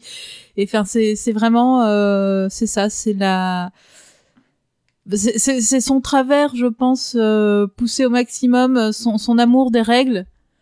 Du coup, il met Mm. plein, plein, plein de nouvelles règles et il les fait interagir entre elles et il, il doit abso- absolument tout expliquer toujours. euh, et du coup, ça, au bout d'un moment, ça fait trop, quoi. je, je- je reviens sur ce que disait Rutil il y a un instant, à savoir que ça reste très populaire à chaque fois qu'il y a un tome qui sort, mais donc là, comme l'a dit JB, bon bah, ça fait deux ans et demi qu'on est en plein hiatus, et donc le prochain tome, il est pas pour tout de suite. Question con, on a bon, on n'a pas idée de quand sort la suite, mais euh, est-ce que on a une idée de, de même vague de où il va? Vous, pensez qu'il est capable de, retomber sur ses pattes ou ou est-ce qu'il faut déjà commencer à se faire l'idée que bon bah on est en train de vivre une fin de manga qui aura pas forcément de fin euh, sur un en plus un très long terme? Je, pense malheureusement qu'on se dirige un petit peu vers ça. Parce que même l'arc des fourmis qui a vu euh, bah, aussi beaucoup de pauses euh, et tout ça, il y avait quand même un, fil euh, derrière. Il y avait une idée qui était que, en tout cas, j'arrivais à suivre. Là, j'y arrive pas. J'arrive pas en fait à voir ne serait-ce que qu'est-ce qu'il veut raconter au global en fait. Que- quelle est l'histoire qui veut, quelle est l'idée en fait qu'il veut exprimer avec cet arc. Je, je la saisis pas du tout Euh, parce que comme tu dis, le début est très déconstruit avec euh, plein de choses qui vont vite. Puis ensuite cette traversée qui là s'étend, s'étend et dans une guerre de succession qui n'a vraiment que très très peu d'intérêt en tout cas pour l'instant. Euh, donc, euh, j'arrive pas à voir le fil conducteur de l'arc, et il n'y a pas grand chose en fait qui m'y raccroche. Et bah, quand on a préparé le podcast et quand j'ai vu que ça faisait deux ans et demi qu'il n'y en avait pas, et ben j'étais même pas dit, ça me manquait même pas en fait. C'est assez bizarre que j'étais ah ouais ça fait deux ans et demi. Alors bon, je pense que l'année 2020 on peut l'oublier parce qu'elle a été Mhm. tellement compliquée euh, que euh, bah lui, je pense que ça lui a donné une excuse pour ne pas travailler pendant un an facilement justifiable. Euh, mais on- on- je, je suppose et je me moque hein, bien sûr. Mais voilà, donc je sais vraiment pas vers où ça va et je sais pas combien de temps la supercherie pourra tenir. Il y a un point quand même euh, sur cet arc qui qui était déjà présent dans l'arc des fourmis, mais qui est également un arc, un axe qui qui développe beaucoup plus. C'est donc l'aspect politique, mais aussi l'aspect noirceur en fait vraiment et l'aspect euh, pouvoir corrupteur, euh, corruption des élites. On le voyait aussi un petit peu euh, déjà dans Yorkshire avec bah, la mafia corrompue, euh, les trafics de, de chair, euh, de chair humaine, euh, ou pas humaine d'ailleurs. euh, Enfin, tout, tout cet aspect un peu un peu gore et qui est euh, qui est encore là de nouveau euh, très très présent bah, euh, chez les princes euh, et on sent notamment. Alors, je, me permets de t'interrompre. Mhm. Là où il était, je trouve intéressant ce propos au début de l'arc, c'est qu'il y avait une vraie, vraie réflexion sur, euh, sur le pouvoir et sur les informations qui Mhm. étaient transmises au peuple et la communication et comment les élites gardaient certaines informations secrètes pour euh, pas céder à la, pour pas faire céder le peuple à la panique ou ce genre de choses. Donc qui était là plus ou moins aussi la continuité de l'arc des élections et de la gestion de la crise des fourmis. Là, on revient vraiment euh, sur un truc qui est, je trouve, beaucoup plus simple, qui est euh, oh là là, euh, les, les élites corrompues euh, qui aiment l'argent et le sexe, quoi. C'est quand même vachement plus faible, je trouve, comme propos, que euh, tout un questionnement sur la, la mésinformation de la population, sur le, le contrôle des foules et des masses euh, via euh, bah, la communication. Mhm. Et le, le prince qui se dessine pour être l'antagoniste, ou en tout cas le, le monstre entre guillemets principal, euh, c'est vraiment justement, bah, c'est un peu ça. euh, Enfin, c'est. Ouais, c'est ça, c'est Bah, un personnage qui pour le moment a pas vraiment de profondeur, euh, il est juste ultra négatif et ultra. Ouais. et potentiellement très fort, ça- mais voilà quoi. Sa passion dans la vie à ce prince, c'est de coucher avec des femmes et les tuer derrière, quoi. Donc, euh, c'est pas des motivations euh, qui sont très très intéressantes, en tout cas euh, pour un antagoniste. Malheureusement, sur un manga de la hauteur de Hunter, je pense qu'on peut être en attente d'avoir des antagonistes un peu plus euh, complexes que ça, tu vois. Hmm. Tandis que là, il y en a. Après, il, il nous, il nous surprendra peut-être euh, si- s'il arrive à développer plus ça en avant et à rajouter des et à rajouter de la complexité. Mais pour le moment, c'est vrai que c'est c'est un peu faible. Ouais, j'allais j'allais le dire. euh, Enfin, moi, j'étais pas à fond sur les loups en string, et puis maintenant, oui. Donc, euh... Euh, donc moi, je voilà, je vais je vais attendre que je vais attendre que plus de trucs sortent pour m'y mettre. Néanmoins, euh, je j'ai confiance. Et puis après, même si justement, euh, on n'a jamais la suite, c'est effectivement la fin, que on reste un peu en suspens sur une histoire méga complexe dont dont on saura jamais où il voulait aller. Ça me dérange pas et quelque part, là aussi, ça rajoute un petit peu au mystère général du du mec quoi. Mythe. On a eu une fin, on a eu une vraie bonne fin aussi à ce à ce manga. Je je m'avoue quand même assez satisfaite. Et après le reste, c'est du bonus, c'est sympa quoi. Est-ce qu'il y a justement des trucs que vous aimeriez voir? Enfin, pas forcément, je ne demande pas d'anticiper la suite du, du manga, parce que de toute façon, là, je pense que, à part euh, le- le- les, les 14 Togashi qu'il y a dans sa tête à lui, qui sont en train de se faire bataille pour savoir quelle histoire ils vont raconter, euh, on, on sait pas trop ce que, ce- où on va, mais est-ce qu'il y a des trucs que vous voudriez voir avant justement de lâcher? Euh, moi, j'aurais bien aimé, euh, bah, comme j'avais évoqué, ce personnage de, de Jairo. Est-ce que c'était vraiment le roi ou pas On n'a toujours pas la réponse. Mais euh, que ça, explore, plus, en fait, euh, un peu les, laissés pour compte de, l'univers de Hunter. Donc, quitte à revenir un peu sur la brigade, mais plus pour revenir de la ville d'où ils viennent et avoir un peu plus cette exploration des, de certaines parties du monde qui étaient euh, qui avaient été évoquées mais qui n'avaient pas été montrées en fait. Ouais, il a esquissé plein de trucs. Ouais.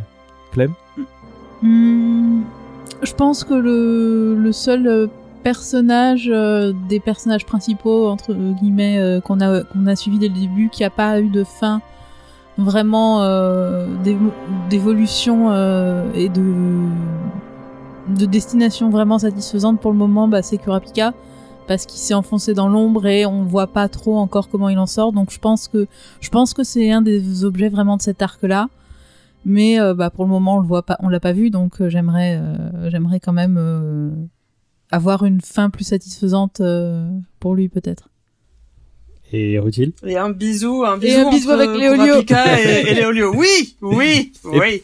Et pas d'arc euh, sur non. Léolio, tiens, je, je suis surpris. Parce que, mine de rien, il a été très, très secondaire hein, jusqu'à présent. c'est vrai il est présent dans cet arc mais euh, c'est vrai qu'il n'y a pas d'interaction pour le moment ou quasiment pas euh, ça pourrait être son, moment de briller justement et de montrer un peu plus euh, de quoi il est fait euh, peut-être je veux que c'est- je, je veux qu'il y ait vraiment ce moment Xander Willow, euh, fin de saison 6 de Buffy. Je veux que, je veux que Léolio soit la rédemption de Kurapika. Mais bon, voilà. Je sais que, je sais que ça arrivera pas, mais je m'en fiche. euh, voilà. Ça, c'est mon, mon, mon, mon, euh, mon canon personnel. Euh, non, mais au-delà des, au-delà des, des délires de fangirl, euh, ouais, je sais, je sais pas. T'as raison, Clémence. Surtout, voilà, j'aimerais savoir effectivement euh, où en est Kurapika parce que c'est vrai que pendant euh, tout le truc de, bah, de des élections plus les chiméras, etc. euh, tout le fandom criait, hurlait, et moi avec euh, Ekurapika, Ekurapika, qu'est-ce qui se passe, qu'est-ce qui se passe? Et on a eu une image avec euh, lui qui faisait euh, qui faisait le kéké avec un, un portable qui le laisse sonner parce que Léolio essaye de l'appeler et lui répond pas, comme un salaud. Au milieu de tous les yeux qu'il a récupéré, donc on était genre ok, bon bah est-ce que ça c'est une fin pour lui ou pas? Bonne question. Enfin voilà. Euh, et puis, enfin, en vrai, à la fin de l'arc des élections, on comprend a priori que Gon il a plus ses pouvoirs, ou euh, je crois que c'est un peu aussi au début de du Dark Continent. Enfin bref, que Gon il a plus ses pouvoirs, ça m'intéresserait un peu de voir ça, parce que Gon, je continue de trouver que c'est un bon protagoniste et j'ai quand même envie de, voilà, j'ai quand même envie de continuer de le suivre. Euh, mais ouais, enfin globalement, je, vais rester cliente, je pense. euh, J'aimerais voir où il nous où il nous emmène avec ses conneries. Bon, J'aimerais bien voir un combat de Jean aussi. bah on a, on a commencé à voir de quoi il était capable, donc ouais, je pense que c'est une des, une des étapes suivantes dans le, le- le plan en 457 étapes de, de, de Togashi, quoi. Euh, donc on sait pas où il va, mais, mais, mais au moins, eh ben, il y va. Lui non plus. ah, euh, bah, je sais pas en fait, hein, parce que Justement, là, j'ai une, nouvelle, euh, un nouvel extrait bah, de l'interview, encore une fois, qu'il a donné au Jump, enfin pour les pour le l'expo là, et il dit euh, Je dois finir d'écrire Hunter Hunter. On est arrivé à un point où soit l'histoire se termine, soit je meurs avant que cela n'arrive. Mais j'ai bien l'intention de la terminer. Point d'exclamation. Même si on peut dire qu'à un certain point de l'histoire, quand Gon rencontre Jean, elle s'est terminée. Je crois même que certains lecteurs ont dû penser, mais ce n'était pas censé être le but du héros Et effectivement, j'ai bien écrit cette partie dans ce sens. Cependant, je n'avais pas vraiment prévu de couper l'histoire à ce moment-là, et j'espère que mes lecteurs voient qu'il y avait matière à continuer. En tant que lecteur du Jump moi-même, je me souviens avoir pensé ce manga ne devrait pas s'arrêter là? Point d'interrogation. Et m'énerver en le voyant continuer encore et encore. Cependant, Hunter x Hunter est une série qui, dans son état actuel, ne me donne pas cette impression, et en me mettant dans la position du lecteur, j'ai même envie de continuer à la lire. En tant qu'auteur, il y a encore beaucoup de choses que je veux écrire, que j'aimerais écrire, et tout ce que je peux espérer, c'est qu'il y a des gens qui voudraient bien m'accompagner dans ce voyage. Et ben au moins il a l'air de kiffer. Ouais Moi oui Je te suis Euh, Moi aussi hop. Moi aussi.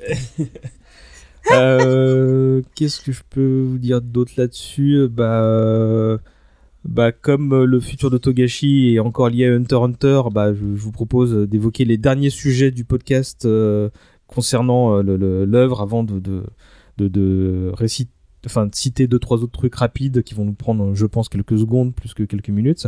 Euh, D'abord un, un mot sur les adaptations animées. Alors il y en a deux. La première débute en 99 et on la doit à Nippon Animation qui est un studio assez ancien et assez réputé, qui a produit euh, bah, des trucs très variés de, de, de l'époque où je pense je suis le seul à peut-être peut-être utile a été né, euh, mais bon Maya l'abeille, Tom Sawyer, euh, euh, bon. Conan le fils du futur, ça ça ça ça a encore bien réputé, Princesse Sarah. Euh, C'est même eux qui ont fait la version euh, des trois mousquetaires avec les clébards là, euh, donc euh, voilà. Euh, C'est Tospora. voilà, c'est ça. Euh, elle dure 62 épisodes, ce qui couvre le début du manga jusqu'à Yorkshire City, puis il y aura euh, 30 autres épisodes répartis en trois séries d'OVA, qui étant l'animé jusqu'à Grid Island. Et, et, euh, euh, pour rappel, euh, les OVA, c'est Original Video Animation, donc des sorties en, en direct tout vidéo, en DVD. Euh, ce qui n'en fait pas pour autant des, des- sous-produits comme on peut voir bah, en Occident. La seconde adaptation, c'est, on la doit au studio Madhouse, qui là aussi, bah, c'est un très gros studio. Rémi sans famille, Trigun, Master Keaton, Beck, Death Note, Gen Hiroshima, Perfect Blue et tout un tas d'autres trucs de Satoshi Kon. Euh, voilà, euh, tiens, j'ai noté Metropolis et Summer Wars de, de Osoda aussi. Bah, bref, pas de petits trucs quoi. Euh, et là, on compte pas moins de 148 épisodes qui vont euh, jusqu'au dernier arc terminé, donc celui des élections. Et tout ça est dispo sur Netflix. Euh, Est-ce que vous les avez vus? Est-ce que vous voulez en, en dire un mot Euh, Oui, tu voulais en parler un mot d'un- à un moment des animés, euh, Rutil? Oui. Bah j'ai pas, enfin j'ai pas trop vu effectivement. Euh, J'avais commencé à mater celui de de 99, euh, qui, alors, qui a de jolies couleurs. Euh, le design de Léolio est très plaisant. Néanmoins, il y a les trucs type, il a le mal de mer, ça c'est impardonnable. Il y a pas mal de fillers et globalement, je trouve que euh, même si c'est intéressant, ça rend pas assez hommage justement à un peu la plasticité, la folie, le côté euh, très lâché en fait de, de, de, du trait de Togashi et euh, et justement cette capacité à changer de style, etc. Euh, je trouve que c'est corrigé largement avec euh, l'animé de 2011 que je trouve. Je, je pensais pas que c'était. En fait, je pensais sincèrement pas que c'était adaptable parce que justement, je me disais c'est un truc qui est foncièrement un truc de bande dessinée. Les animateurs, ils doivent tout dessiner au modèle, ils savent pas. Enfin voilà. À moins d'avoir effectivement des gens qui ont une vision euh, artistique aussi forte euh, ou en tout cas euh, qui comprennent suffisamment celle de Togashi. Et effectivement, je trouve que Madhouse, euh, ben, ils ont vraiment pas mis les pires euh, sur ce sur ce projet hein, euh, de euh, de leurs animateurs. Je pense qu'ils ont vraiment ré- réuni leur euh, leur équipe A euh, là-dessus. Euh, Il y a de très très très belles animations. Le combat de Hisoka Egon notamment euh, est magnifique. Mhm. La musique est très très très très belle. Euh, Il y a des il y a des purs morceaux. Il y a le thème de Killua qui est qui est magnifique aussi. Enfin voilà, euh, vraiment réussi, euh, vraiment réussi. Il y a certains qui vont dire justement que les couleurs sont peut-être un peu trop chatoyantes. Moi j'aime bien. Moi je trouve que c'est c'est raccord avec ce que ce que fait Togashi, qui est toujours un peu euh, c'est c'est toujours un peu dans ta face. C'est toujours un peu fluo, un peu euh, un peu mauvais garçon, un peu punk. euh, J'aime bien. Euh, et qui respecte aussi bah, ces, ces très beaux moments, voilà le- la transformation de, de Gon en ce qu'on ce qu'on appelle Gon-san, euh, donc le, le Gon adulte euh, dans le fandom. Euh, Il y a vraiment pareil, une espèce d'anime au pinceau ou, Ah oui. ou effet pinceau en tout cas. Enfin c'est c'est très très chouette. C'est vraiment euh, Petit mot aussi sur les doubleuses euh, qui ont grandi en fait avec Hunter Hunter, qui étaient fans.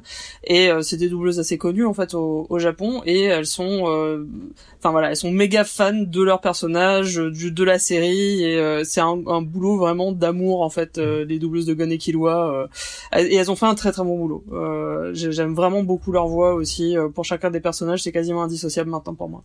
Clem? Euh, moi, j'ai vu les deux, euh, les deux séries. C'est vrai que la, la première euh, était euh, un peu classique. Il y avait des fillers.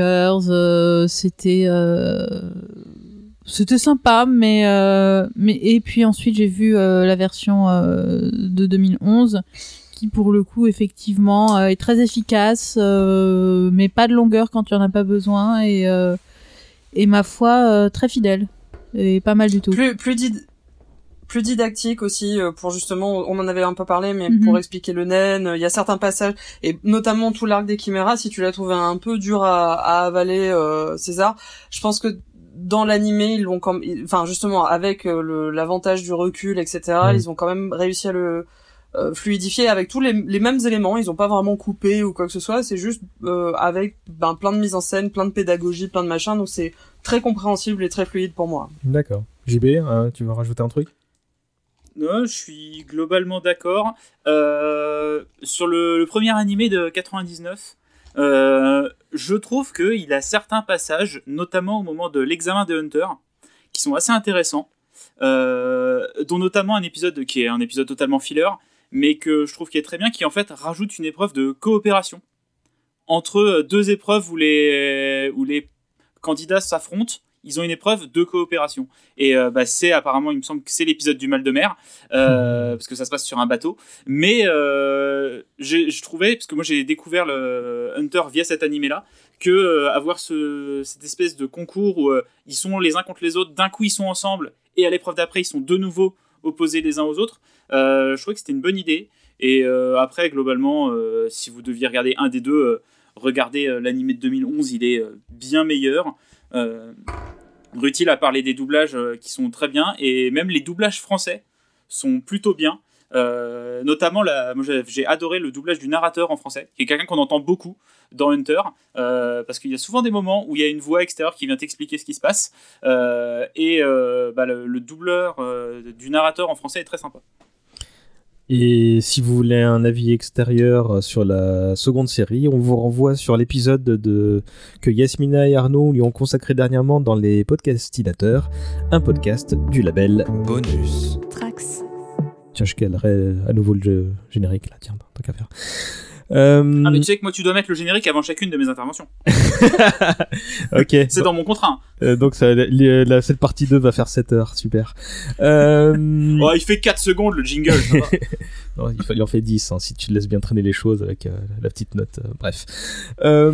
Pour conclure sur les animés, si- on va citer rapidement les deux films produits par Madhouse, sortis respectivement en janvier et décembre 2013. Euh, ils se nomment respectivement Phantom Rouge, en français dans le texte, et The Last Mission. Quelqu'un les a vus, peut les pitcher euh, Absolument pas. Non. Euh, j'ai vu Fantôme Rouge, euh, c'est effectivement euh, adapté du one shot euh, de l'enfance de Kurapika. Enfin, de, voilà, on, l'a dit, c'est assez anecdotique, c'est genre euh, voilà. Je- crois que le- un ami, Je crois que le one shot est une préquelle au film. hein. Oui, oui, oui. C'est sort- il l'a, il l'a fait spécialement effectivement pour la la promo du film, j'imagine. Enfin, je sais pas. Mais Mm. euh, ouais, c'est pas. euh, Enfin, j'ai maté Fantôme Rouge parce que je je savais que c'était euh, en partie du Togashi. Euh, très oubliable et pas si intéressant que ça. Euh, bonne animation correcte, mais pas pas pas fifou. Et l'autre, je l'ai pas vu parce que ça, pour le coup, pareil, je me méfie maintenant. Euh, si c'est pas, si le, le scénar est pas signé de lui, euh, Mm. ça ne m'intéresse absolument pas. Et apparemment, effectivement, c'est un peu une daube. Bah, les deux n'ont pas une réputation extraordinaire, effectivement. hein. Je veux dire que Phantom Rouge est réalisé par Yuzo Sato et, euh, et donc il est question aussi de la Brigade Fantôme, mais surtout de la véritable identité de son quatrième membre, donc qui n'est pas Isoka. Euh, Il y a des flashbacks sur la vie de Kiru, de Kurapika, de non non, de, Kura- de euh, et de son de sa vie avant qu'il rencontre euh, ses compagnons. Il y a l'air d'avoir des, des, des bonnes idées, mais effectivement, il n'y a, pas une, une, euh, une approbation générale. Euh, le film a rapporté 10 millions d'euros au box-office nippon et c'est pour info 7 fois moins que ce que rapporte un film à One Piece. Euh, et vous pouvez, si ça vous intéresse, vous pouvez aller voir sur le site euh, nekosama.fr en VOST si toutefois vous survivez à l'avalanche de pop-up et de pubs. Et, euh, et sinon, le deuxième film, The Last Mission de Kawaguchi Keiichiro, c'est une histoire euh, qui propose de parcourir la zone d'ombre de l'association des Hunters, encore, qui aurait dans le passé éliminé un opposant euh, qui ne maîtrisait pas le nen mais une force différente qu'on appelle le On.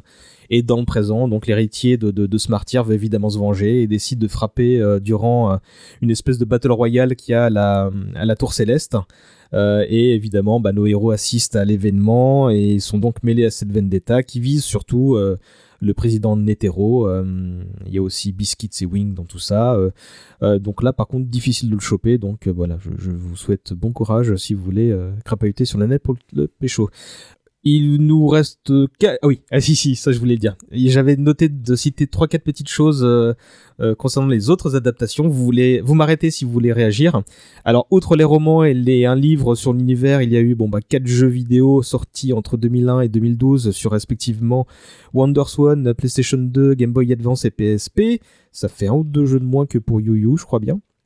Ah, et on peut citer la présence de- des persos du manga dans des crossovers qui réunissaient les, les grandes stars du Jump comme euh, Jump Superstars ou plus récemment Jump Force. Euh, il y a aussi une pièce de théâtre qui s'appelle euh, Real Stage Hunter Hunter et elle a été jouée à seulement 16 reprises au théâtre Sunmail dans le quartier de Shinjuku en 2004. Euh, et enfin, il y a eu deux comédies musicales. Alors la première date de 2002 et reprend le moment du manga où nos héros partent retrouver Kirua chez sa famille. Et la seconde, qui s'est produite en 2010, raconte une histoire inédite qui se situe entre Yorkshire City et Grid Island. Euh, d'ail- D'ailleurs, il y a aussi une euh, comédie musicale Yu Yu Hakusho, j'ai oublié de le, spécifier dans la première partie. Vous avez jeté un œil à ça ou pas? Non, tu m'as- Non. tu m'apprends leur existence. Je t'apprends un truc utile Euh, non, je savais qu'il y avait, euh, enfin parce que c'est un truc qui se fait régulièrement aussi les comédies musicales, Ouais, et c'est les, très et réputé, les pièces ouais, de théâtre, euh, voilà, au, au Japon. Étonnamment beaucoup pour les shonen, euh, voilà, Mm. il y, en a plein. La meilleure étant euh, parce que d'une manière générale, cet animé est débile euh, de celle de Prince of Tennis. Ah, j'espérais que tu dis ils- ça. où ils font des chorégraphies avec des raquettes de tennis sur scène. Euh, mais non, ouais, non, j'ai pas, j'ai pas, j'ai pas suivi. euh, ça, ça m'intéresse moyennement. tout, tout ça étant disponible en DVD, vous pouvez euh, retrouver certaines vidéos sur YouTube pour occuper des, des soirées de couvre-feu. Les, les, les chansons sont insipides as fuck et les costumes dignes de la Comic Con de Rungis. hein. Vraiment, c'est c'est c'est c'est c'est c'est sensationnel. À quand Hunter Hunter par Kamel Wally Bah, écoute, L'opéra rock. lance une pétition. Euh, on, on en a, on en va, on termine avec Hunter avec, euh, bah, une- non, on a, là, on a, ça y est, on a terminé avec Hunter. Non, il y a la jeunesse d'Isoka aussi. Euh, bah, en fait, Ah oui. effectivement. Oh la vache Si, si, oui, oui. J'arrive euh, j'arrive pas à relire mes notes. Mais... Euh, donc, un truc qui date de Touchdown 2016 de Clémence. et, et qui s'appelle Isoka no Kako. Bah, vas-y, Clem. Ah, c'est un, un one-shot euh, d'un auteur euh, très établi qui a fait... qui a, bah, Tokyo Ghoul. qui a fait sa fanfic euh, sur la jeunesse d'Isoka. euh, C'est l'auteur de Tokyo Ghoul, hein, comme l'a dit Tout à fait, euh, ouais. Donc c'est un truc qui fait euh, dans les 80 pages, un truc comme ça, il me semble. Donc c'est c'est pas court. Et euh, bah, c'est l'histoire euh, de comment Isoka a pris le naine. euh, Pourquoi est-il aussi méchant? Non, euh, ça, ça, ça l'ex- ça l'explique pas. On sent que c'est un peu de nature. Ah, d'accord. Parce Non, qu'il c'est- vit dans une société. Est-ce qu'il danse sur des marches euh, d'escalier euh, Non, non, mais c'est- vraiment juste effectivement pourquoi, s- en vrai, c'est pourquoi son naine a la forme d'un chewing gum. Euh, c'est l'intérêt, j'avoue. Enfin, j'ai lu le truc. Quand, quand même, l'intérêt il est un peu limité. Pourquoi expliquer ça? Oui, je sais. Non, mais c'est. Il y a pas. Bah, c'est- son naine est en forme de chewing gum, quoi, c'est tout. Bah, Oh. parce, et parce que c'est un clown. Il l'explique en plus. Il est là, genre ouais, bah, c'est une marque que j'aimais bien et puis voilà quoi. Enfin, ça, ça, ça correspond bien au perso. C'est comme, en fait, c'est un peu comme le, le euh, la backstory du Joker dans, dans The Dark Knight. Il raconte euh, trois histoires différentes. Euh, bah oui, on a compris euh, d'où me vient ce sourire. Euh, Bah on sait pas en fait et c'est pas grave, on s'en, on s'en cogne. Euh, et là, ouais, là, là, je pense, c'est comme dit Clément, je pense que c'est vraiment à prendre au, au niveau fanfic en fait. Ouais, c'est. Mais C'est- ce- cela le dit, gars, il a c'est- voulu se faire plaisir. Cela dit, c'est plutôt sympa, c'est bien dessiné, euh, c'est plutôt bien composé. Euh, ça, ça, ça se tient en tant que, en tant qu'histoire comme ça, c'est c'est plutôt sympa. euh, franchement, euh, ça rajoute pas des des choses euh, cruciales, headcanon euh, acceptées euh, pour euh, pour Hisoka, mais mais ça se tient. euh, ça, Et, et Togashi a apprécié Et l'exercice. Togashi a apprécié euh, du coup, euh, effectivement. Il y, a pas une histoire comme Ouais, quoi il cherche à expliquer les, les, les symboles dans les bulles d'Isoka ou un truc du genre, non Si oui, apparemment du coup le, le mangaka qui a qui a fait ça euh, a passé euh, un temps fou à faire des genre limite des tableaux Excel pour essayer de comprendre euh, s'il y avait euh, des, un, un rythme particulier derrière les, les symboles euh, d'Isoka et en fait euh, quand il en parle à Togashi, Togashi dit bah non euh, je fais ça au pif. Non, non, pas d'analyse systémique, euh, reste tranquille. Je suis sûr, mais en fait, si ça se trouve, il le troll, si ça se trouve, il a vraiment un système, et c'est c'est genre, il a écrit tout un bouquin là-dessus qu'il va publier dans Hunter x Hunter numéro 43, tu vois, genre, alors en fait, les symboles d'Isoka, je suis sûr que vous vous posiez la question. Ou alors, euh, Euh. il, a, il a déjà écrit, il a demandé à son avocat de publier à sa mort, quoi, tu sais. Euh, et cette fois, on en a vraiment terminé. Hein, euh, donc, euh, on, on, fera une, on, on fera une conclusion digne de ce nom dans, dans quelques instants, le temps de name, de name dropper deux trois trucs. D'abord, sorti en 2005, Obonu et Shibonu, qui est un livre pour enfants écrit par Yoshiro, mais dessiné par, faut-il? Madame, Madame Sailor Moon, Naoko Takeuchi, donc un, un bouquin à, à quatre mains. Ouais, bon, et en gros, c'est, ça raconte une journée de deux bestioles qui vivent dans la forêt et qui sont très contentes, quoi. C'est un petit livre pour enfants mignons avec, euh, je pense que c'est une, une histoire de grands frères et de petits frères qui s'entraident, euh, voilà. Euh, ça aussi, c'est trouvable. hein. Bah, je, peux mettre même le lien dans la description. hein. Ça prend que 5 minutes à lire. En 2017, il y a Akuten Wars, qui est une histoire en seulement deux chapitres publiés dans le Grand Jump Premium. Et là aussi, Togashi ne fait qu'écrire. C'est en, gros, c'est l'histoire d'un gamin qui joue un jeu de cartes type euh, Magic, euh, qui a la visite d'un ange dans un rêve, qui l'avertit que les démons utilisent le jeu pour contrôler le monde. Et patatras, le lendemain, il tombe sur un camarade de classe qui semble posséder, comme de par hasard. C'est dessiné par Hachi Mizuno, dont le seul autre fait d'armes a été un crossover entre le Jump et des persos de Marvel. Et bah voilà, c'est tout. Ah non, encore un dernier truc. euh, 2018, Sensei Akusho, Rutil. On en a parlé très rapidement, Euh, hein, donc euh, pas besoin d'en... Oui, on a, oui, on en a parlé pour Yu Yu Hakusho, bah, juste pour dire effectivement que c'est son, son assistant qui a euh, sorti euh, tout un manga euh, sur lui pour louer, pour louer euh, euh, ses qualités euh, et avec relativement peu de défauts, juste qu'il est, qu'il est assez bordélique, qu'il oublie des trucs, euh, qu'il est un peu lunaire, mais c'est vrai que c'est une série de petits strips que je conseille quand même, dont je conseille la lecture si vous avez moyen de de les lire. C'est c'est très rigolo, ça ça justement ça ça montre ça enfin on en a un peu déjà parlé mais ça ça le montre sous un sous un jour qu'il a jamais vraiment caché, qui est genre un mec sympa, euh, Mm. qui paye bien ses assistants, qui s'en occupe bien, et puis euh, voilà, ça, ça donne une, une autre petite facette. Si vous êtes vraiment fan du bonhomme, euh, c'est c'est très sympa à lire. Bah, c'est un bel hommage, hein. puis je suis pas sûr qu'il y ait beaucoup de mangaka qui aient droit à un exercice du style. hein. Donc c'est- Non. c'est- c'est- ça peut être marrant hein, si, si on est fan, effectivement. C'est mignonnet, ouais. Euh, et voilà, on en a réellement terminé. Euh, je vais pas regarder ma montre et on va conclure. Euh, D'abord, est-ce- je sais que c'est vache, mais qu'est-ce qui restera de lui dans 10-20 ans? Est-ce qu'on se souviendra de lui pour Yu Yu, pour Hunter uniquement, euh, pour son côté électron libre euh, Clem? Alors, euh, on s'en souviendra pour Hunter très certainement. J'espère qu'on s'en souviendra pas comme euh, du George Martin nippon euh, qui est mort euh, sans avoir fini son œuvre. Tu sais qu'il est pas mort, hein, George Martin.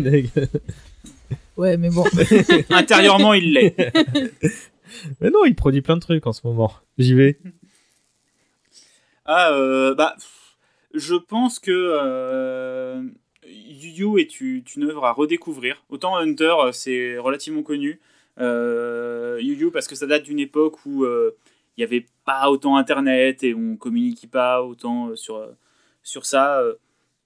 Et j'ose espérer qu'il restera l'auteur de ces deux grandes œuvres-là, voire peut-être même d'une troisième, s'il meurt dans vraiment euh, très très très très longtemps. Alors, je, je- je pensais vous, Euh, vous, vous lancer sur ce, cette idée-là d'un troisième manga, mais comme tu l'évoques, vous pensez vraiment que c'est possible? Non. non Déjà, non, finit rester, Hunter, euh, euh. Il va rester sur Hunter, en fait. euh, je pense euh, jusqu'à ce qu'il termine Hunter.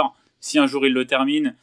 Mais. Ou alors, un, un jour, il va conclure euh, le chapitre, bah, l'arc qui est en cours en trois chapitres. Mm. Et puis il va dire Oh bah voilà, et maintenant je lance un nouveau truc parce qu'il aura une nouvelle idée.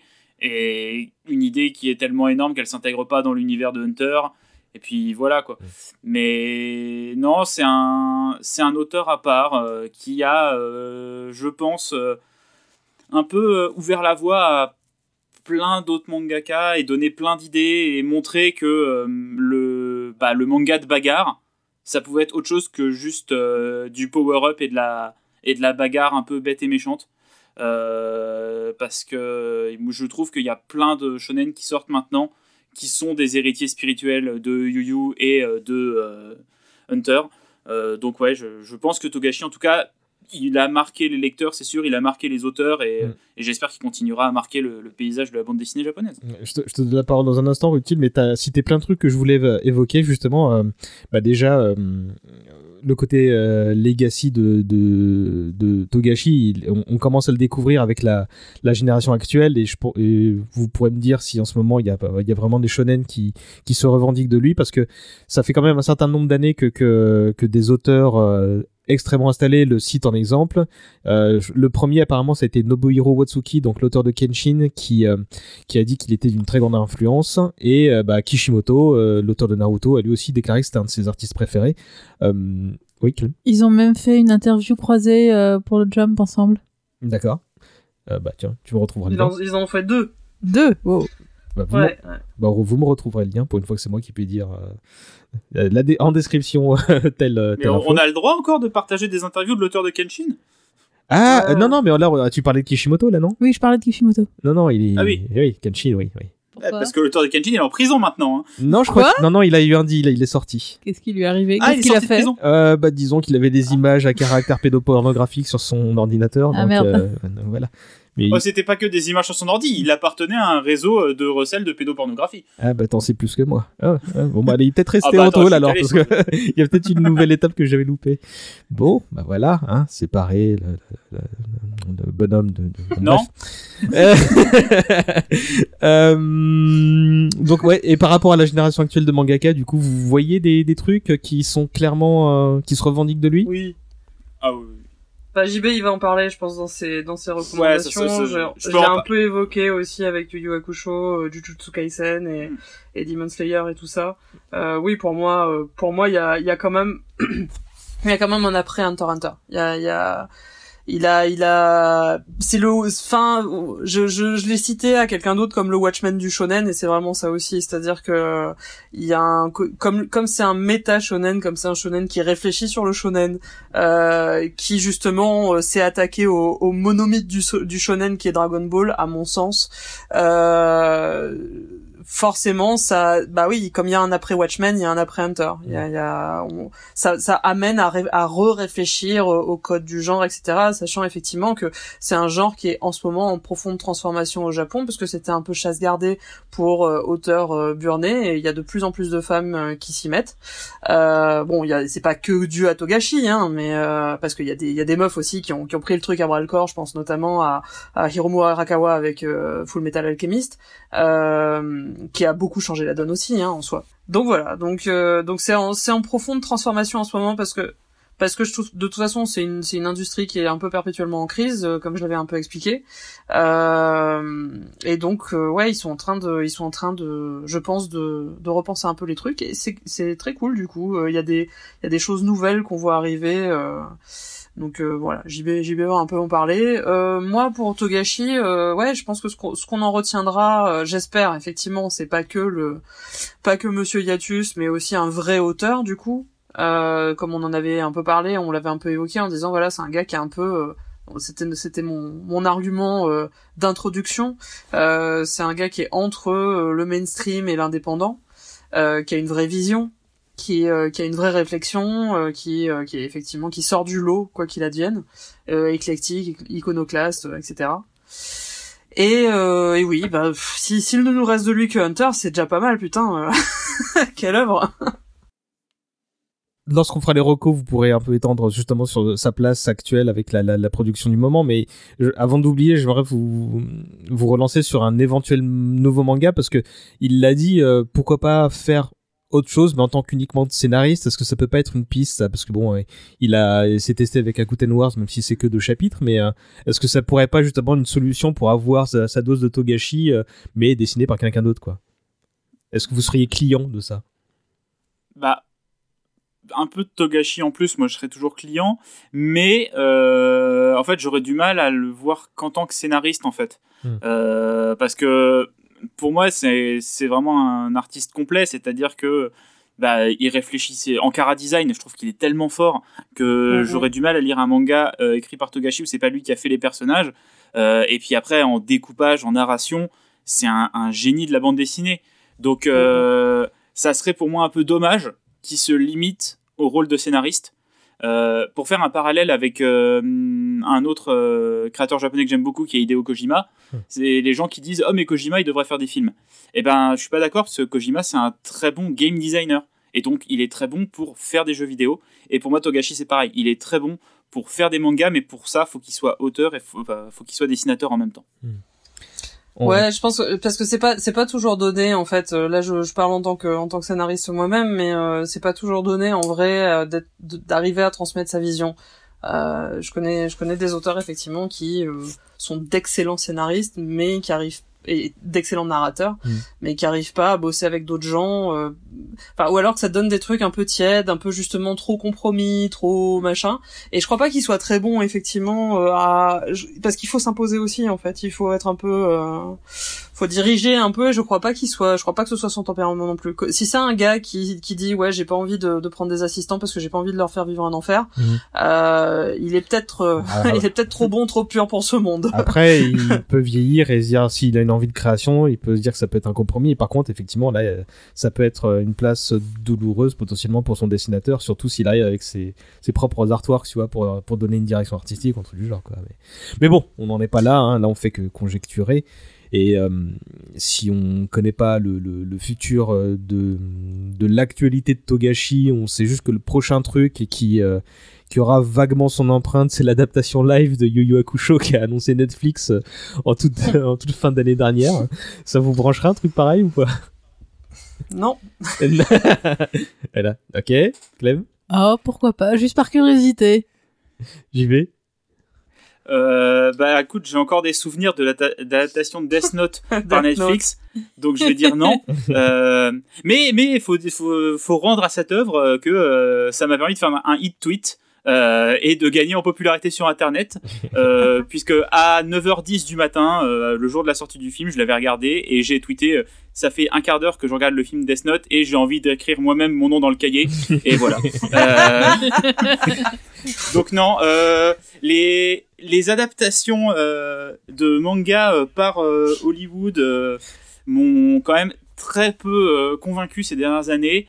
Il y a eu quelque chose sur euh, Alita Battle Angel qui était pas si mauvais, Ouais. mais euh, là, euh, l'adaptation de Yu Yu, euh, j'ai vraiment peur. C'est comme l'adaptation de Cowboy Bebop ou l'adaptation d'Akira, qui sont des, des projets dont on entend parler depuis de nombreuses années, mais qui se sont jamais faits.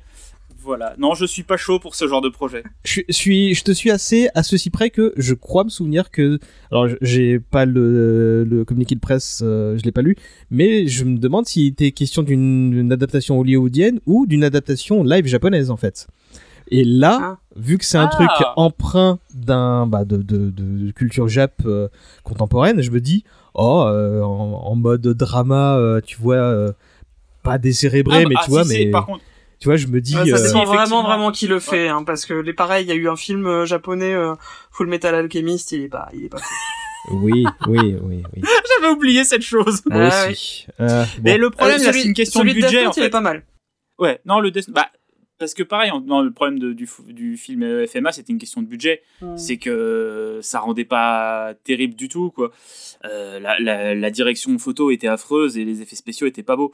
Euh, là, euh, j'ai peur que ça soit pareil, parce que Yu Yu, euh, si tu vas vraiment, il faut qu'il y ait des, des monstres, qu'il y ait des démons, qu'il y ait, du, qu'il y ait des moyens visuels.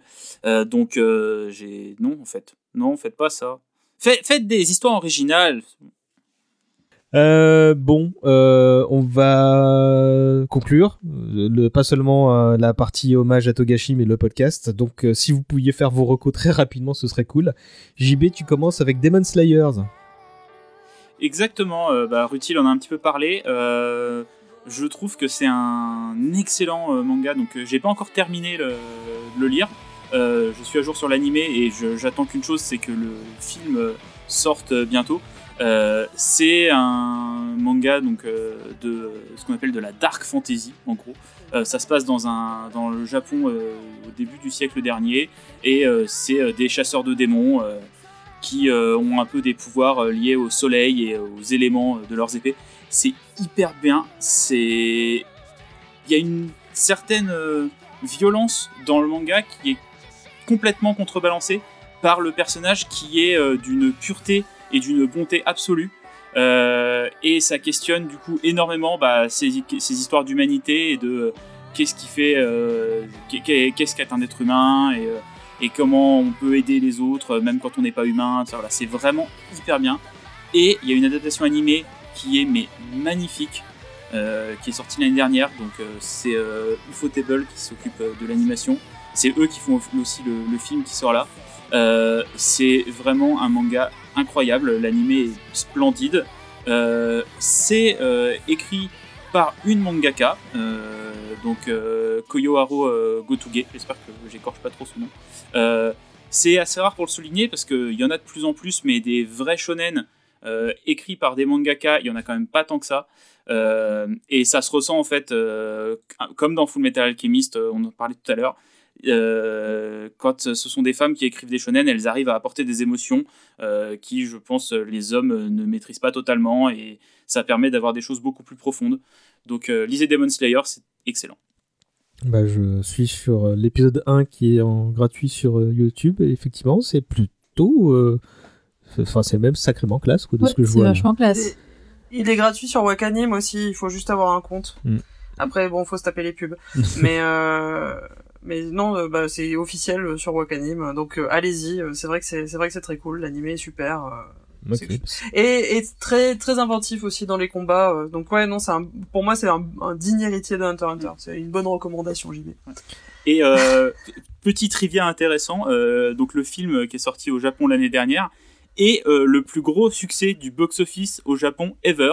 C'est-à-dire que le film est passé devant euh, le voyage de Chihiro et devant Titanic. Curé.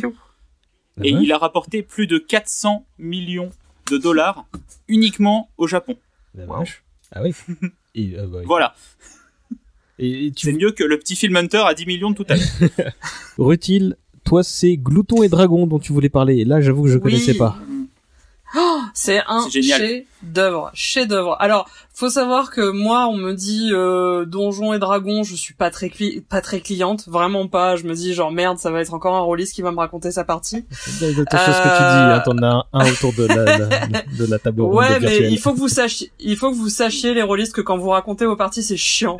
Genre vraiment, le fallait y être, le fallait y être, c'est insupportable. Fermez vos gueules. c'est très bien que vous l'ayez vécu. Je veux pas l'entendre. Ce podcast s'est Euh, pas déroulé tellement bien jusqu'à présent. Euh, non, mais voilà, je suis pas très Donjons et Dragons euh, parce qu'en plus, je trouve, enfin voilà, je, je suis pas, je suis pas méga euh, nécessairement cliente de l'univers. Dès qu'il y a des elfes, moi ça on me a fait compris, chier. allez. Euh, voilà. Euh, et en plus, on m'a dit, ouais, c'est en fait, c'est des gens, ils sont coincés dans un donjon et ils font de la bouffe avec les créatures fantastiques qu'ils trouvent. Et moi, j'étais là, genre, mais quel intérêt? Je peux même pas refaire les recettes. Euh, je, je sais pas à quoi, euh, je sais pas, je sais pas quel goût ça aurait, euh, mais c'est de la merde. Donc, sur l'insistance de quelqu'un, j'ai fini par lire le tome 1. Euh, immédiatement après, je l'ai rappelé, je lui ai fait, est-ce que je peux passer chez toi pour prendre la suite, s'il te plaît? Euh, Parce que ça a cette approche que j'adore, qui est limite un peu survivaliste, qui est euh, une approche très scientifique en fait, c'est-à-dire genre ouais, bon bah voilà, c'est c'est un champignon, il a des pattes, mais est-ce que les pattes elles peuvent se manger? Mais peut-être qu'il y a des parties vénéneuses. Et à chaque fois, en fait, ça approche la gastronomie comme une problématique, comme un problème, mais avec un avec un côté en plus euh, une vraie réflexion en fait qui qui peut s'appliquer à notre monde. Donc c'est des créatures fantastiques, mais on peut très bien imaginer en vrai à quoi ça peut correspondre. Euh, Il y a ce côté très inventif du coup dans le bestiaire qui pour moi fait très Hunter, mais du coup ce manga est le manga des Hunters gourmets de ouf. Enfin c'est c'est c'est le- mon mon manga rêvé, probablement le manga rêvé de Togashi. Euh, pour euh, pour les Hunter gourmets, c'est fait par une femme aussi. Donc là, on est vraiment euh, on, est dans les bonnes recommandations euh, de de euh, de nouveaux euh, nouvelles vagues manga quoi, euh, très féminines. Donc elle s'appelle euh, Ryoko Kui. Euh, et ce qu'il y a de bien aussi, c'est que c'est pas juste euh, au fait, au final des gens qui se baladent euh, et qui euh, qui bouffent. C'est qu'il y a du vrai scénar aussi et du gros scénar en fait. Mais sauf que c'est c'est amené de façon subtile. Euh, T'as vraiment pas l'impression en fait qu'on est en train de t'emmener sur un énorme truc et en fait euh, elle y arrive et ça aussi ça fait très Togashi c'est pareil digne héritier pour moi euh, je pense que Togashi il lit ça il fait ah mais ouais mais putain mais c'est mon manga de, de Hunter Gourmet quoi c'est génial donc euh, je recommande très fortement, euh, même si le titre français fait un peu débile, euh, Glouton et Dragon, c'est pas GG. Euh, vraiment, ça a été un coup de cœur absolu. Je l'ai découvert, je l'ai découvert là, là, et j'ai tout bouffé, littéralement. JB a l'air d'être d'accord. Ouais, non, c'est c'est super bien. Et, euh, et c'est édité en France par Casterman qui a pas Ouais. l'habitude de faire énormément de mangas. Et l'édition, elle est très jolie. Je trouve que Ouais, le, le ouais. papier est de bonne qualité. euh, c'est c'est- c'est des beaux bouquins. Il y a combien de tomes du coup? 8 pour l'instant. D'accord. Et combien pour euh, Demon Slayer? Euh, Demon Slayer, c'est terminé en 22 ou 23 tomes, il me semble. Et en France, on doit en être à 15. Effectivement, Oh, bah, c'est accessible, ça, c'est bien. Clem, toi, c'est pas un manga. Non, moi je recommande pas de manga parce que j'en lis plus, je suis trop trop vieille, euh, trop sclérosée. non, je- le seul manga Mais que tu vois, je... je, je pensais être comme toi. Mais j'ai j'ai retrouvé la flamme. Eh ben écoute, euh, peut-être euh, peut-être qu'on va tenter euh, Demon Slayer. Non, moi ce que je vais vous recommander, c'est euh, le dernier bouquin d'une auteure euh, que j'aime bien, qui est Naomi Novik. Et donc ce bouquin, c'est euh, ça s'appelle Deadly Education. C'est le tome 1 d'une série. Euh, c'est de la du Dark Academia. Donc euh, ça se passe dans une école de magie, mais pas du tout à la Harry Potter. En fait, on suit une une jeune fille qui s'appelle Galadriel. Oui, sa mère avait des goûts hippies. Et donc elle, plus qui euh, qui donc se bah, élève dans cette école. Et c'est euh, c'est une école en fait euh, inspirée de de légendes euh, où en fait il n'y a pas de professeur et où les élèves sont enfermés au début de leur scolarité et, euh, et peuvent ressortir une fois qu'ils ont bah, fini leur scolarité et survécu. Et, euh, et c'est super fun en fait. Euh, c'est assez sombre. euh, C'est euh, il y a pas mal de world building euh, ultra intéressant qui arrive de manière assez subtile. On est sur donc le point de vue du, du personnage principal, mais si, qui apprend du coup à la fois bah, collaborer avec les autres pour survivre, à plus seulement s'appuyer sur elle-même, et en même temps on, dé- via son, son point de vue, on découvre euh, petit à petit le monde et, et les raisons de l'existence de cette école justement, et on se pose des questions. Et euh, bah, je l'ai dévoré, c'était vachement cool. Et donc Naomi Novik, c'est l'autrice de Téméraire pour ceux qui connaissent. C'est ça, euh, Té- Téméraire. Et puis plus récemment, euh, dans ses one-shots, elle a écrit Déraciné et puis La fileuse d'argent, qui sont tous les deux inspirés de contes et légendes d'Europe de l'Est. Et donc, qui sont vraiment plutôt sympas aussi. C'est des, des one-shots, donc euh, ça se lit euh, très bien. Et tous étant dispo en VF, on suppose euh, il y en a une VF aussi qui arrive pour ce ça. bouquin-là. J'attends le tome 2 en septembre avec impatience. Euh, de mon côté, je vais tricher, je vais en dire euh, deux, mais je vais faire vite. Euh, D'abord, je vais rester dans le rayon du manga, euh, mais pour vous conseiller le podcast de la cinquième de couve. Ce sont principalement des épisodes thématiques très bien menés avec des gens bon, qui ont soit travaillé dans le milieu, soit ont une connaissance extrême de celui-ci. Euh, ça dure qu'une heure en moyenne, voire moins. Euh, si vous écoutez, si vous avez écouté euh, l'épisode sur Dragon Quest qu'on a fait avec JB euh, dans On n'est pas trouvé pour ses conneries, il y avait avec nous Cagnard, qui est l'un des membres éminents de cette fine équipe. hein. donc euh, voilà, la cinquième de coup, vous allez écouter ça et toutes les semaines, sauf quand il y a confinement, bah, il y, a, y a un sujet euh, souvent intéressant. Et l'autre reco, c'est la chaîne YouTube de Joe Hisaishi. On connaît le bonhomme pour être le compositeur de, des films de Hayao Miyazaki, mais vous y verrez plein d'autres choses des compos euh, perso, euh, ce qu'il a pu faire pour d'autres films, notamment euh, l'été de Kikujiro. Il n'y a pas une seule vidéo qui est achetée, aussi bien pour le son, parce que sait que c'est un grand maître, mais aussi pour l'image, parce qu'il y a pas mal de petits clips graphiques qui poussent bien la musique du, maestro. Et en laissant faire les algorithmes de YouTube, vous tomberez sans doute sur le méga concert qu'il a donné au Butokan pour les 25 ans du studio Ghibli. C'est juste l'un des meilleurs shows qui existent au monde. Donc voilà, euh, on en a terminé. Et rapide tour de table sur votre actu et les endroits où on peut vous retrouver euh, euh, en ce moment. Clem Euh, moi, ça va être euh, Art of Clem euh, bah, sur euh, Instagram principalement, même si ces jours-ci je ne poste, je ne poste pas beaucoup. Sur ton micro, toujours. Désolée. Et donc, eh ben, ben, une dernière œuvre en date, le Linktober de l'an dernier, et depuis euh, des trucs de temps en temps, c'est ça? C'est ça. Je, je viens de poster un petit Korapika euh, en l'honneur euh, de cet épisode. Vous pouvez aller voir, il est mignon. Rutil T'as un shop aussi, t'as un shop aussi, Clem, non? Oui, effectivement, euh, j'ai un shop où bah, certaines de mes illustrations sur- sont euh, retrouvables sur des goodies et bientôt peut-être un site internet si j'arrive à trouver le temps de m'en occuper. Et avec tout le temps qui s'est écoulé depuis l'enregistrement, laissez-moi aussi vous dire que Clémence vient justement de lancer son site web qui centralise donc l'ensemble de ses créations. Je vous invite à vous rendre sur artofclem.com, A-R-T-O-F-C-L-E-M, et à vous inscrire à sa newsletter. Voilà, fin de parenthèse. Rutil, à toi. Colossal, évidemment. Oui, oui, colossal. Oui. euh, je, fais, je fais chier tout le monde avec depuis des, des semaines et des semaines. euh, Colossal avec Diane Truc euh, sur euh, la plateforme webtoon.fr. Euh, c'est l'histoire d'une aristocrate qui euh, fait de la musculation en secret. Euh, c'est très fun, c'est très shoujo, très rigolo. Je vous, je vous le recommande. Je m'amuse vraiment beaucoup à, à bosser dessus. Hmm, Oui, bon, bah une nouvelle précision en post-prod s'impose, vu que Rutil vient de lancer euh, deux nouvelles séries sur Webtoon également. La première s'appelle Cringe Fest et s'intéresse aux comportements nuisibles qu'on peut trouver dans les communautés de fanfic. C'est dessiné par Soyuz.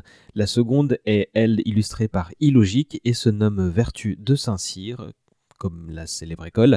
Et là, c'est quelque chose de tout aussi cool avec un design à la Utena, mais qui s'annonce quand même beaucoup plus politique que ce qui me rend très curieux.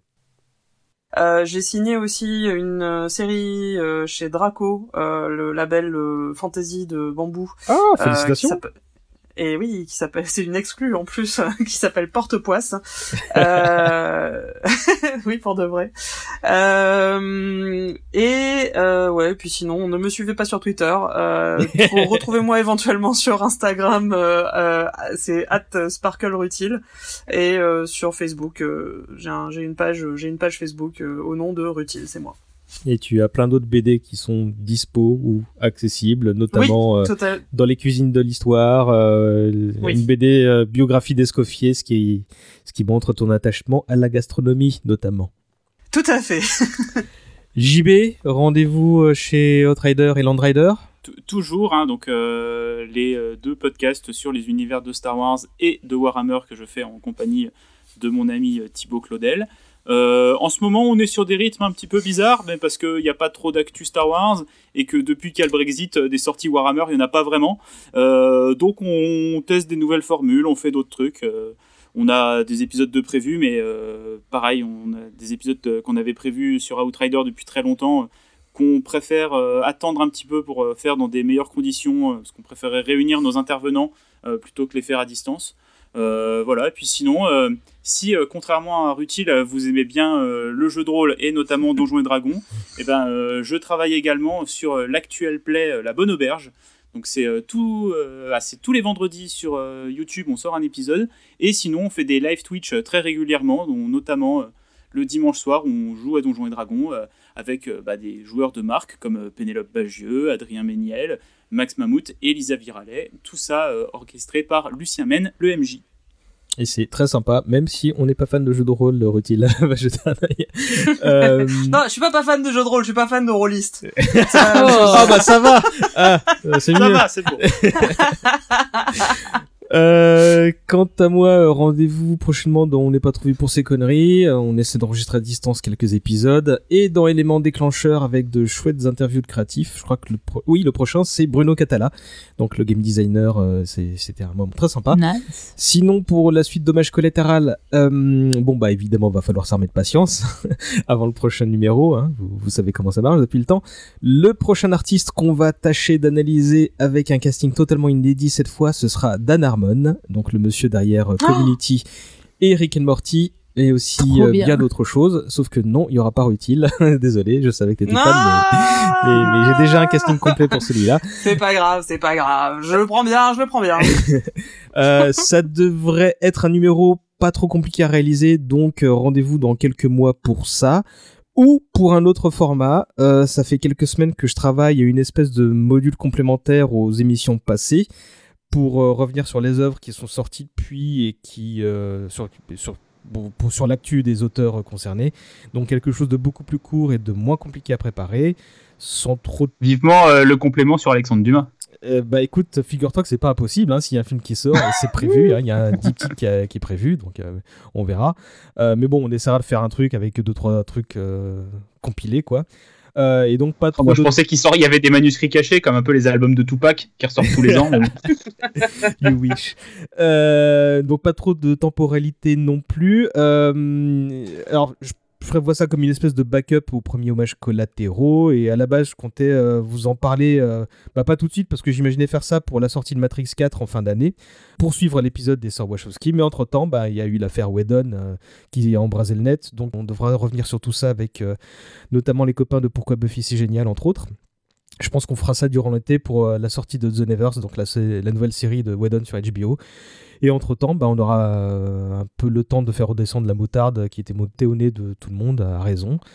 Et mais pour pas réagir à chaud non plus. Euh, voilà. Et là, pour conclure, bah, euh, traditionnelle question. euh, si on devait choisir un morceau pour illustrer Togashi, vous pensez à quelque chose?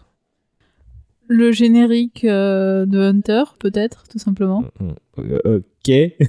Facile, mais c'est le même sur tout, tout, tout, tout- toute la série. Ouais, justement, c'est peut-être un peu trop simple. D'autres idées Parce que je m'attendais à- honnêtement à ce que vous me disiez ça, mais au cas où, euh, Rutil, JB Bah, J'y avais pas du tout réfléchi, donc laisse-moi deux minutes. Euh, je sais pas, Master Puppet, euh, non, je déconne, je sais pas. Sinon, tu essaies de choper une des musiques euh, des comédies Ah oui, musicales. oui, ah ouais, attends, attends, attends, ouais, je vais essayer de trouver ça. Bah écoute, vous aurez la surprise en écoutant euh, ça. Non, c'est c'est c'est une bonne idée. Euh, Rutil, Clem, JB, merci beaucoup. J'espère que bon, on a enregistré 7 heures, donc je pense que vous êtes contents. mais, mais mais moi c'est le cas en tous les cas.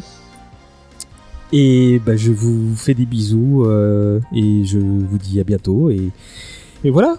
Bisous avec le coude. Bisous. Coude avec à le tous. Bisous, à plus. Merci beaucoup.